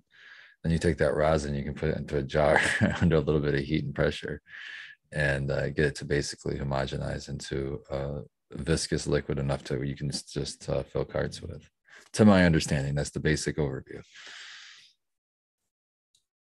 brandon you've made carts with that product haven't you if i'm not mistaken i, I think i remember you at least talking about that process when you uh, were first discussing it Um, so typically, uh, I have Eddie do it. I'll give him my material for like hash and stuff, and he'll do it because he has all the equipment and stuff like that. But what he'll do with them is he puts them into like syringes, so that way you can dose yourself out like the size of a rice grain. But essentially, it's full spectrum hash.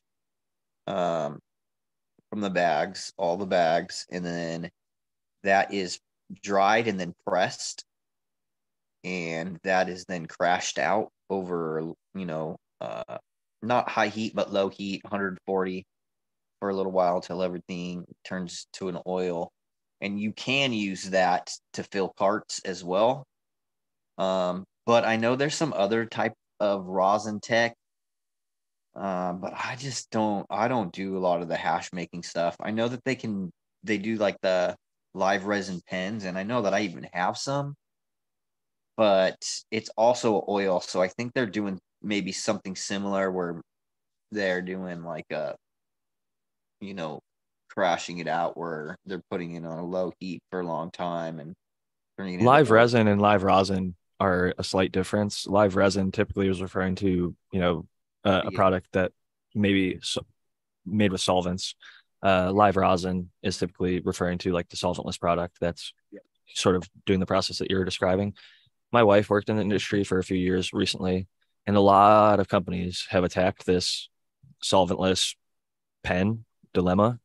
And it's a weird one because like if you know real heady hash guys, like they'll stick their shit in like a freezer or in like a little thing and run around with like a little uh, cooler everywhere they go if it's going to be too warm or have like a hash fridge and things like that because they're trying to maintain temperatures, humidities because the really expensive, really fancy, like nice, high quality solventless dabs tend to not keep their consistency unless they're stored at proper temperatures. So as soon as it gets too warm, uh, Yeah. it'll literally start to change like from that really desirable texture maybe to an undesirable one or maybe it goes from something whatever Yeah, they're never as good as if you were, you know, getting a fresh dab. But they did figure some of that some of that stuff out where they they make the carts only half grams. They don't do full grams. Uh, because after a little while of that heating element, it starts to change the flavor. So they figured they figured that part out. Okay, so only do half grams. And then there are some uh varieties that just taste better in that form. Like I know that the grape gas is tastes really, really good and you can still get full flavor, but some other stuff just kind of just tastes like uh like hash, you know, like a hash pen. yeah so i think some of the esters and like grape stuff um come through like that methyl anthranilate comes through. It's really sweet. It's literally what they use for artificial grape flavoring in, in the candies. And so when that heats up and it volatilizes off it's like immediately hits your palate and it's recognizable. The terpenes in a lot of that rosin are gone after like the first 10 maybe 15 puffs on that pen. And then you're just getting essentially like thc distillate or close to it uh, maybe cbn and hashishene and other things like that but it's heating and cooling and heating and cooling over and over and over again. So a lot of the time i just i would agree with brandon probably go half half grams because essentially it gives it less time for it to be interacting with the heat over and over and over. Um This is the benefit, right? total So cycles by the time get- it's done some some uh like carts that are produced with solvents will actually taste a little better. They'll reintroduce terpenes with some of those types of things. Um but the thing is the the live rosin you know it's a little cleaner in my opinion. And it's really about kind of convenience you know what i mean? They don't smell as strong as if you were burning flour and you can kind of take it on the go with you. It's quick, it's easy. You can kind of, if you need to like incognito puff, you can do so. But you know, it's it's also uh, they're also a little bit more pricey than just the like a distillate or um, like a res like live resin.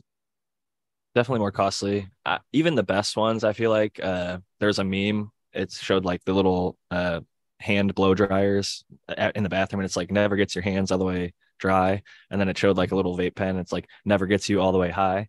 And I just thought that was kind of a funny reference because that's sort of how I feel. Like if I'm gonna get fully medicated, it's gonna be from like bong rips and RSO versus like the the puffs on the pen to me are like more of a maintainer or a nice little discreet way. Like uh, my wife's been known to bring them into the bathroom and just fucking go rip them in the bathroom stall from anywhere. I, I won't incriminate her, but yeah, she's a very avid user of those for that purpose. And I can see why a lot of people enjoy the discreetness and, and portability of it. And it's just Yep. always like on you. You just press a button and boom, you've got a fucking nice hit, which is better than nothing, which a lot of people have at that time. So it's a, a good option for a lot of people, I guess. we rip those pens, but we're both bong people. Like that's how I get high. I got to take a big old fat bong rip to the dome. You know, Yeah, those- just torch down a big old fatty bowl. I'm with you. I get high off the bong. Those are just flavor sticks. Those things. It's like what the. Yeah, I- don't. I'm not. I'll if I get them for free, I'll hit them until they're gone. But I'm not gonna buy those. They just. yeah. Like I know a lot of people that are joint smokers, right? They'll you know go through Yeah. the whole smoking, roll up a joint, and they'll smoke smoke a joint, and it's like, man, I could smoke a whole joint and not get nearly as high if I just do a fucking solid bong rip. Especially if I do a solid bong rip with kief in there. Oh. Yeah, Turbocharged. bell ringer. That's a good way to start the day. Yeah, you know what? I Yes, don't see a whole lot of traditional hash. Like it's not really in the market, and even my friends, you know, don't really have a No lot of hash. But I love smoking traditional hash right on top of flour. You know, that's a fucking good way to get a bell ringer too, where you're just Yeah, like, it oh, Watching it melt and bubble all over your flower. And like how Spartan just had the hemp wick. I think that's one of my favorite ways to smoke like a little bit of hash. I'll roll up a little snake and, and twirl it into the bowl and I'll just kind of roll over. And I try to make all the hash melt before I even start smoking the flour. Because if you hold it just far enough away, Just you can watching it bubble. Yeah, you can just bubble it down onto the flour, and then it kind of makes this little like sheen over top of the flower. And then when you're ready, you can just Yeah. fucking really rip it. and the flower is crazy important to be there because if you had a screen there, it'd just go through it. The flower is like a sponge and it absorbs it. And then good. you, then you can blow out that first hit, which is awesome. But then you take the fucking Best bic, the, the thousand degree bic or whatever it is, and you just and you crush that flower and just take all the rest of that to the dome. Oh, you guys are it's like a cannabinoid hungry. rush, you know. Like I, I think that's probably the reason that we enjoy it so much versus a joint. If you're getting a let's call it 100 milligrams or a thousand milligrams, whatever it is, however fat you roll it or however many bong rips you take of whatever strength. With a bong, it's like all in like one or two hits, right? You're feeling that that dose versus like a puff of a joint. You might take 30, 40, 50 puffs off of a joint to get the same dosage. So it's almost like in my head, like the equivalent of taking like a shot of whiskey versus like, you know, drinking a few beers over a little bit of a more prolonged time. So I think that's why we get that sensation is a little bit more uh, pronounced. Oh, I always, I just call, always called it the poor man's dab. I was like, that's my poor man's dab, man. I'll get the, The OG dab. sometimes. Yeah. like back in the hot knife days, uh, I we first started doing it with just hash, and then we would put a little bit of flower in there because if you get the fucking knives hot enough, you can get a real wicked hit. hot knife and just the right amount. I would try and get the, you know, I even saw people u- would use spoons. Hey, do you guys remember the little bell, the bell pipe? Right, it was like uh, it had a little plate on there that you heat up, and then it had like a little thing that you would flip over. It would just kind of direct the smoke, so that way you could hit it, and you heated up the plate, and then you just you like s- stuck your hash on there, and then you put the little cover on it, so and then just start hitting it. I remember that, but that sounds fucking awesome. I've seen similar devices. find Smart. Poker and uh, others have kind of uh, brought that back uh, as of late. I think the even just using like a, a whiskey glass or a wine glass or something like that, and putting the hash on a little pin, uh, burning it a little Man. bit, covering it. Art man, yeah, and a few Yeah. others have been- definitely been rocking that. hash that way. There's a Hash on the group glass. A pin under. Nasha extracts out here who like they do old school traditional hash like that, and they sell some uh like wooden like bases that have a glass piece that goes over, and then there's like a little removable piece on the top, so you can like let it fill up, and then you remove the thing, and you can take it almost like a a bong toke. So there's some uh, cool tech uh, out there for sure. Red's got Red's got some Red and Beck have got something like that too. Little hash. It's got a nail already embedded in that wood piece too. So so you can just put your piece of hash onto that, stick it on the nail. You can light it, let it start to. You can light it, let it light, then blow it out, let it start to smoke, and then stick your dome over top. And then there's a like a routed out groove that fits the bowl that you're setting over top, so it fits down in and seals tight. And then, like you said, I think yeah, that's cool as hell. Just That's a fills great- that whole thing up. great invention. I think it's a, a old school thing. Like this is probably from like, you know, ages ago in either Morocco or Afghanistan or somewhere. They uh, probably figured this out, but uh, it could be more modernized. And I'm just, you know, thinking that it's of, of old times, but it's a simple but very effective way to consume some old school hash, which uh, definitely gets the job done. Yeah, dude, stoners have been around for like tens of thousands of years. Brandon, we had a question from uh I can't remember who it's from. Well, well, I'll just read the question. question for Cheap Home Grow uh, and Brandon. How has your grow changed your grow tech changed the final product? Is there a measurable difference in the final flower with all the sap testing and analysis? Uh, how do you grow differently in your home grow versus uh, the other grows being that you have less products and less testing? Oh, I still test. I test my soil from my home grow. I test and then I work with all tons of farms and uh, they all test soils and I give them the recommendations. So I do that uh, because here's the thing. So we're looking at a certain target for the soil. And if I'm there, then I know exactly what I need to do for the rest of the run. Okay. It's going to be front loading calcium, make sure we have the amount of nitrogen, making sure we have, you know, enough calcium through the whole thing, but also giving the phosphorus during transition. And also at the start, you know, a lot of people forget that uh, they need a little more phosphorus when they're younger over more than they even need nitrogen to really help them get those roots going. But i do the same program uh, and it's the same exact thing so it's nothing's really changed. I mean i use all of my biologicals in my program the microbes. If i find other multifunctional products because before I wasn't using the Kiaha, and now I use the Kiaha in my program because again it has all these different, you know, it's got the the uh, surfactant properties. It's you know a pest deterrent.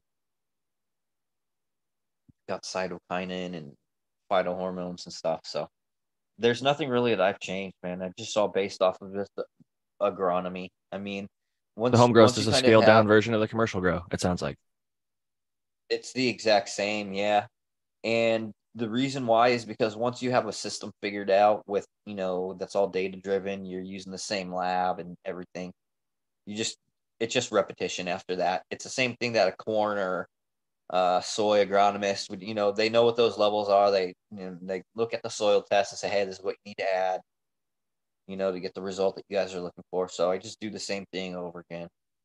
Do you work with uh, Steve Cantwell at all at Green Life Productions? I think it's called over in Vegas. I saw you just commented on one of his posts, and he was like, "This is our 37th run with this soil." And he's like, "At this point, it's like you know they're so consistent, it almost like looks the same each run, but to do that is is very difficult, and you have to put in a lot of work and a lot of testing and a lot of uh, you know labor goes into that, especially with living soil beds and doing it the way that they're doing it, and you and others are also doing it.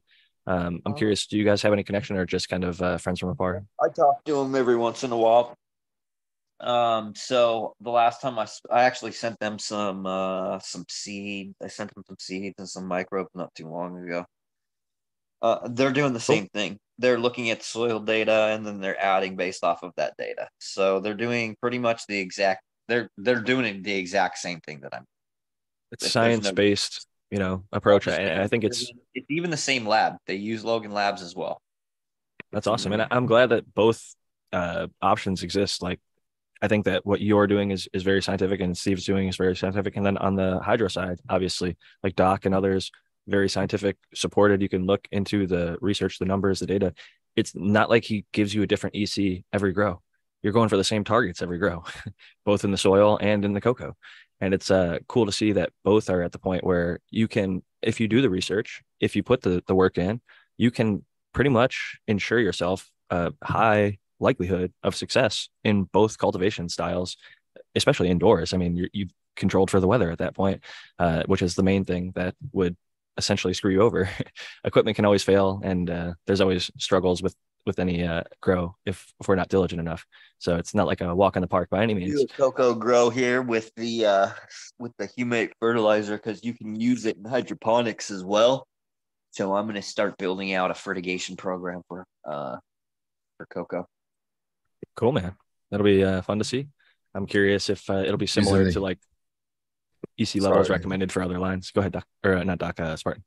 Yeah, I was just gonna asking Brandon for you. You're saying you're gonna be able to use the the humic. You're, you're doing a feed program with the humic fertilizers. Yes. For coco, nice. Yeah, so we're doing different medias. Um, so you know Seattle Greg, old time Marine, the Northern Lights Greg. He uh, he's been using my products for a while, and he was telling me that he grew in straight perlite. What? Nothing nice. but Bingus grows in straight perlite too. That's like a, a thing. It's not yeah, too but uncommon. with this fertilizer, it's organic chelated with carbon instead of a salt. Yeah. This is that's big. Yeah, and so he what he was doing was he was replicating some of the science that came out of Israel that they were doing nutrition things. And so he's like, Yeah, I was growing in perlite, but you know, so I've seen people grow in coco, and I know, and George, you know, told me already. He's like, you can use aquaponics, you can use it in coco. It's not gonna, it doesn't react chemically because it's all carbon So, um, the only thing that I'll have to do extra for the uh, coco is that I will have to add more calcium and more magnesium. I was So just I'll gonna say like a CalMag. buffered. I'll probably start with a buffered um, media because what happens is when you get raw coco, it, a lot of times, and so you want to get that sodium out of there, and so usually they'll use some calmit and magnesium sulfate to buffer the. Uh, it'll help. It'll help bring up the pH, and it'll help also deliver a little bit of those uh, ions that the plant likes. Well, it'll prevent the coco from taking those cations later, from the taking the calcium and magnesium later on. I mean, cation exchange sites in coco are strongly attracted to calcium and magnesium, so they can either get it before you start growing plants in it, or like after, but they're going to get it. So yeah, it's a good idea to soak, do the soak in advance. And then it's going to, at some point, continue to need a slightly increased level throughout the duration of the cultivation process once you get it to that happy medium.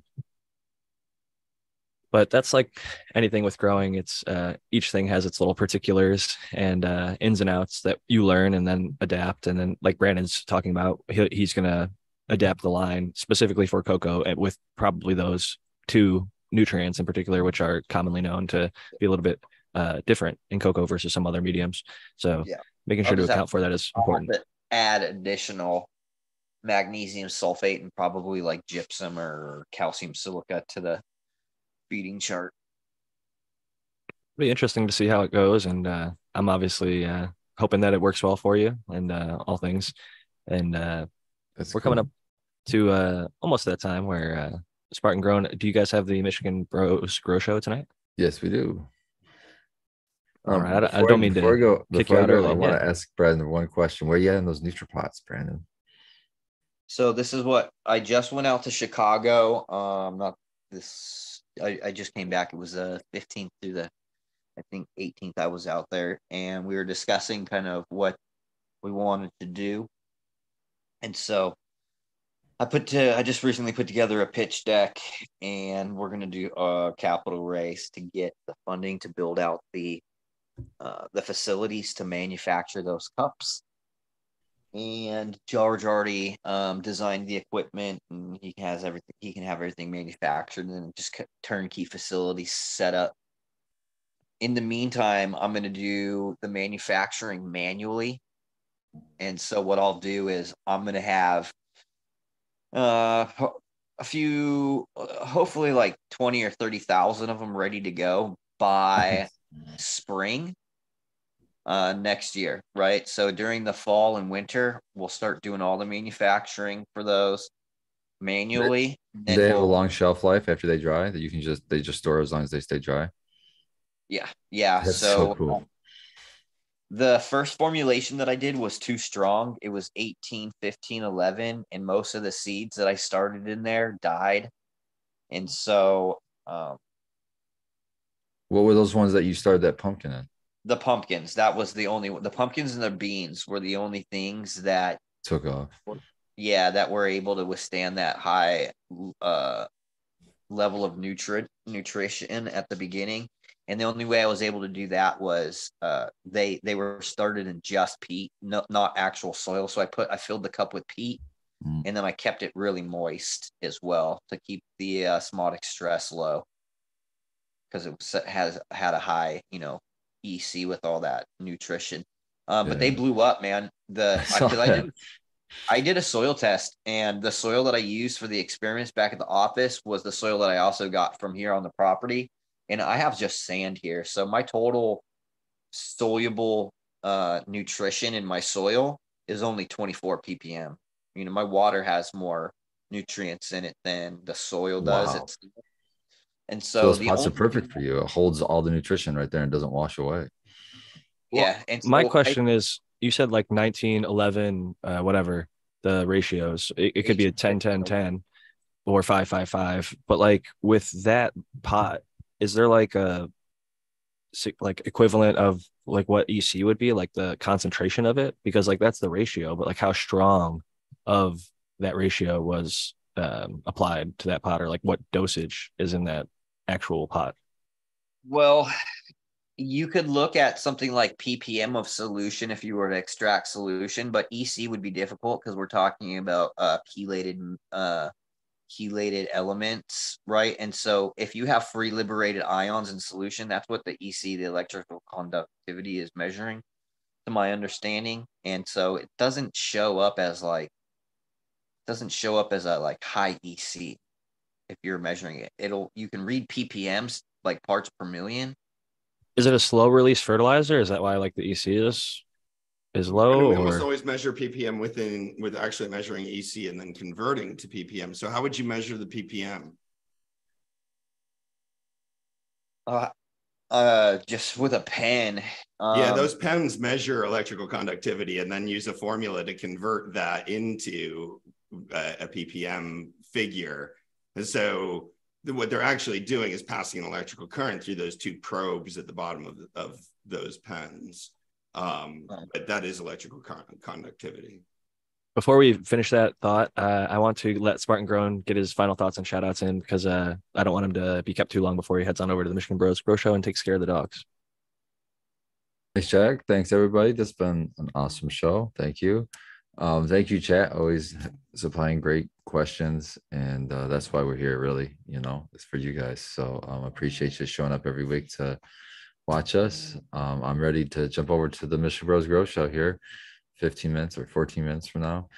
Uh, just uh, much love, growers love, and everybody keep growing. Cheers, guys. Love Spartan. Here, Spartan. Always pleasure having you. Shout out to the Michigan Michigan Bros Grow Show they uh, started, you know, relatively shortly after the Cheap Home Grow podcast, and they've been doing their thing Sundays every week, two hours as well. You know, keeping it consistent, keeping the grow content coming. Uh, Michiganja specific over there. Not all their content is, but uh, it's cool to see that they have a really tight community, and I'm definitely happy that they're continuing to do their thing because a lot of shows, unfortunately, are not still doing their thing, and uh, so it's it's tough to keep that consistency, but I think a lot of uh, the passion is there, and that that's what keeps this type of stuff alive. So I'm I'm very thankful for them, and uh, thankful that we're continuing to come and, and be here. But uh, Brandon and Doc were talking a little bit about the oh, yes. NutriPot so the, and the EC and, and the kind of how it would be measured. I can't measure the EC of the cup, right? Because it's solid, it's not in solution. I can measure. Yeah, so you may be thinking about measuring the, the, EC of the media instead of measuring the EC of the water that's flowing through the media. Yeah, yeah. So I can measure, like, if I was to put the humates in solution in water, yep. you yep. can measure it like that. But the cup is solid, so I can't really like. I can get the right. information on like the nutrient percentage and stuff from the lab, and the organic matter, the amount of humic and fulvic acids, and I can get the pH, but it doesn't like it doesn't give me like a ppm. I would have what I would have to do would would be like I'd have to have one of those cups, like let's say a larger one for a larger plant or something like that. And then if I just put coco or peat in it and I was watering that cup, then I could take the I could take the media itself and see how much of that nutrient was diffusing into that media out from the breakdown of it. That's the only way that I could. That's the only way that I could test it because I there's no way for me to test with like a meter the EC. Right? Uh, I wasn't sure if there was like a total dose. Like if they know like there's 500 milligrams of nitrogen and 80 milligrams of calcium and or, milliliters or however it would yes. be measured. Yes, there is. Yes, that is, but it's just measured as like on a fertilizer test. So it'll say, you know, 18% nitrogen, 15% potassium or phosphorus, 11%, and then it'll go down whatever calcium, magnesium. But again, that is just a total of what makes up 100% of that cup.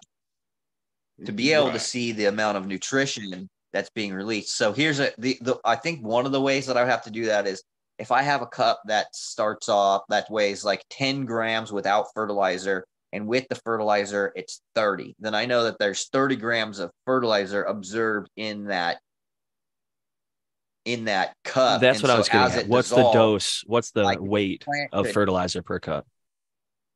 Yeah, yeah. So it just it'll depend on the size of the cup. Obviously, a larger cup will uh, contain more fertilizer. The fertilizers are But just- with hu- humates. So what you said? Yeah. So what? So the way that the uh, fertilizer is, is produced is they're taking. Are you guys familiar with the? hu- Dang, we only have ten minutes. Are you guys familiar with uh, pure humic and fulvic acids? Right, because most stuff it'll it'll say on it'll say like if you buy a box of humic or fulvic acid at the grocery store, it'll have maybe like eight or ten percent humic or fulvic acid, and it says derived from leonardinite. And so usually it's just micronized or granulated leonardinite it's not actually extracted humic and fulvic acids. That's why the percentage is so low. Now, to be able to Right. extract humic and fulvic acids, you have to um, you have to fluidize them, and then you have to uh, put them in. They're soluble, both humic and fulvic, in alkali solution. But once you uh, acidify humic acid, it actually precipitates out of solution, and so you can extract the humic and the fulvic acids, and then also the humin. The humin will drop out, and that's all of the stuff that's inside of like the lignite material, right? So to be able to extract that humic and fulvic acid, they have to adjust the pH as a as a fluid after it's been micronized, and then they can separate those. Once you have pure humic and fulvic acids, the fulvic acids will actually they're smaller uh, organic molecule, and they have a lot more capacity to chelate. And so you could put those under pressure and and introduce a catalyst, and it'll it'll just it'll charge it up and it'll just start accepting uh, the ions. Like if it's a you know calcium ion, magnesium ion, phosphorus Sure. anion, because there's just so many different combinations that it can grab onto, and so it just carbon chelates all of those into solution. Right. And in that situation, then, you know, the total dose that the plant's going to need over the course of its lifetime and the the dissolution rate. So like how fast that dose falls into solution in in media, in the wet media, right? Yeah. Um, are both variables that could change with different like components that you'd use. So that's part of the balancing act, I'd imagine. So one of the uh, cool things about the fertilizer is that it has a higher nutrient use efficiency because of the way that anions disassociate in water from a salt, like the let's say DAP, um, the phosphate to H, the P2O5, and then the uh, NH4 plus. You know, positive and negative, they disassociate in solution, and so they'll react with other things in soils or the medias because of their highly reactive nature. With car- with chelated elements, they don't do that. And that's typically why in your base um, hydroponic nutrient, you'll have EDTA, chelated, you know, iron, zinc, and, and all that is because at a lower pH, like 8 point, uh, 5.8 or whatever, that phosphate anion will, will bind to some of those micronutrients and they'll precipitate out of solution, making them unavailable. And so you don't get any of those, those reactions with the humate fertilizer. So you have a higher use efficiency. So you can fertigate far less. And so when we're talking about like field applications, let's say for like corn, you might have to have 250 pounds of nitrogen per acre. So you're going to have to use like urea. It's almost 50% nitrogen, but you'd have to have like what 520 pounds per acre of just urea. And then you're going to have to address your phosphorus and your potassium. So you might do something like a potassium phosphate, right? And you might have to add another 200 pounds of that. With a humate fertilizer, you would only be adding something like 60 kilos total over the course of a 240 day period. So you might fertilize, you know, four to six times over the course of that whole entire crop. And you're far less simply because the efficiency and use is higher. And then also carbon based, that means it's going to act as a biostimulant. It'll help create new soils, help with water retention. That's Sure. great I have stuff. more I- I questions just wanted- I think we could get into in the, Yeah. the few I just wanted to make a suggestion but- before we wrap it up because I'm going to close it out here and we're coming into the last five minutes. But you mentioned that you had your ratio, it was 19, 11 something. Um, and you said if the cup was 10 grams, there was like 30 grams of uh, nutrient added as well. And if it was a little too hot, I think that you could even keep the same ratio, but in that cup do maybe 20 grams or 25 or something like that, reduce the total amount of nutrient in. Maybe the ratio is fine, but the dose was the poison, so to speak, because you said it was a little bit hot for a lot of those plants. So maybe if you just kept the same so size we, cup. I but- reformulated to a formula that sh- that's going to be about four four three, and that'll be a more general use. Okay. But I'm my thought is like if it's four four three, but you put, you know, 50 grams in still, it could be um even at a lower ratio. It's gonna be safer, obviously, but um the dose is still important. Yeah, it can't be like dose 100 grams. The amount that's actually observed into the compost cup will be less because what we'll do is we'll take that same fertilizer, but we'll dilute it with water before we apply it and before it's observed into the compost cup. Okay, that makes sense. All righty. Well, with that said, Brandon, I'm gonna give you the mic first for final thoughts and shout outs for this evening. Yep. Uh, always a pleasure uh, talking to you guys, chopping it up like we do. Um, we're going to be doing, I'm going to be doing a podcast on the Future Cannabis Project every Wednesday. It's called Lunchbox Learning. It's just a about 30 to 45 minute kind of um, interactive deal we're going to be doing. And then also, if you guys haven't had a chance, go check out the new website. It's been relaunched and we even uh put some feminized autoflowers on there some uh photo fems and there's some new drops so that's kind of cool and uh yeah i'll talk to you guys next weekend Awesome stuff. Shout out to the inbred limes. I'm uh, stoked for you on that, Brandon. I know that project's been coming along for a long time. The website looks great. I am still running uh, good with all my Bokashi earthwork stuff, but next time I put it in order, it's gonna, you know, look even better and, and be easier process going along. So I'm stoked for you with the update there. And uh, next up, we've got Dr. MJ Coco for final thoughts and shout out. Yeah, guys, uh, I enjoyed the show a lot. I enjoyed being back and and getting into it. Lots of different fun topics today. Um, check me out at cocoforcannabis.com. We have a wonderful community of growers over there that several of them are uh, happy participants in our, our chat room here every week. Um, I do the Ask Dr. Coco show on Monday nights for my Patreon subscribers. So check me out on Patreon at Dr. MJ Coco. And um, yeah, I run the Dr. MJ Coco YouTube channel, and I'll be having a premiere. You know, it's probably not going to be before next Sunday, but coming up pretty soon around then, I'll be doing a premiere. So subscribe to my YouTube channel. I give away the lights that I test during my premiere. So somebody's going to win. And grow love, everyone.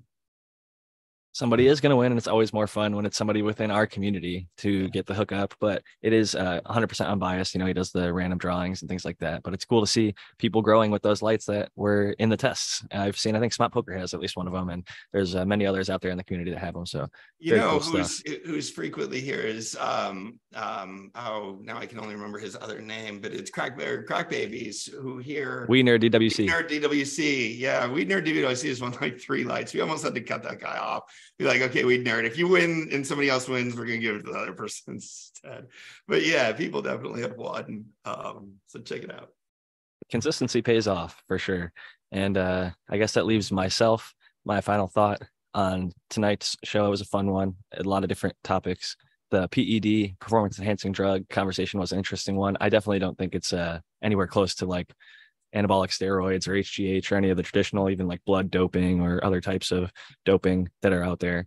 But uh, in creative fields, I think like the best jazz, a lot of the best music.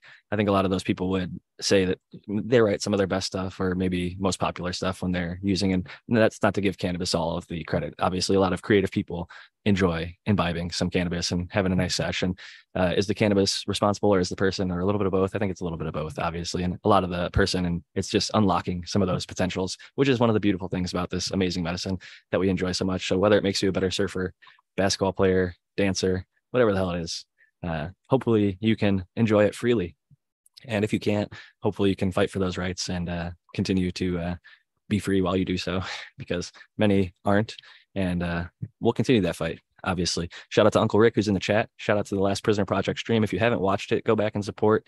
Uh, try if you can to write some letters uh, if you're able to make a donation. It's going on all year. Dutchies matches the uh, donations up to a million dollars. I think they've raised over 600k so far which means like 1.2 million dollars going to really amazing organization. So big ups to them. And uh, that's all I got for this evening. You could find me at Jack Greenstalk on Instagram, where I actually don't post anymore because fuck Instagram and their really shitty terms of service and terrible policies. I have a backup account, which is Jack underscore Greenstalk. Uh, but I've started posting all my stuff on X now because they're cannabis friendly. And so if you want to see all my recent grows, you can check out X because I've posted like my last three or four grows there. Uh, a whole bunch of really nice looking flower updates. At least I, I think so. So check me out on X, Jack underscore Greenstalk. And if you want to email me, jackgreenstalk47 at gmail.com. And the website's 50strains.com. And with that said, it's the six o'clock hour on the West Coast. Go check out Michigan Bros Grow Show and have a great night, everybody. Peace and love. Grow love, everyone.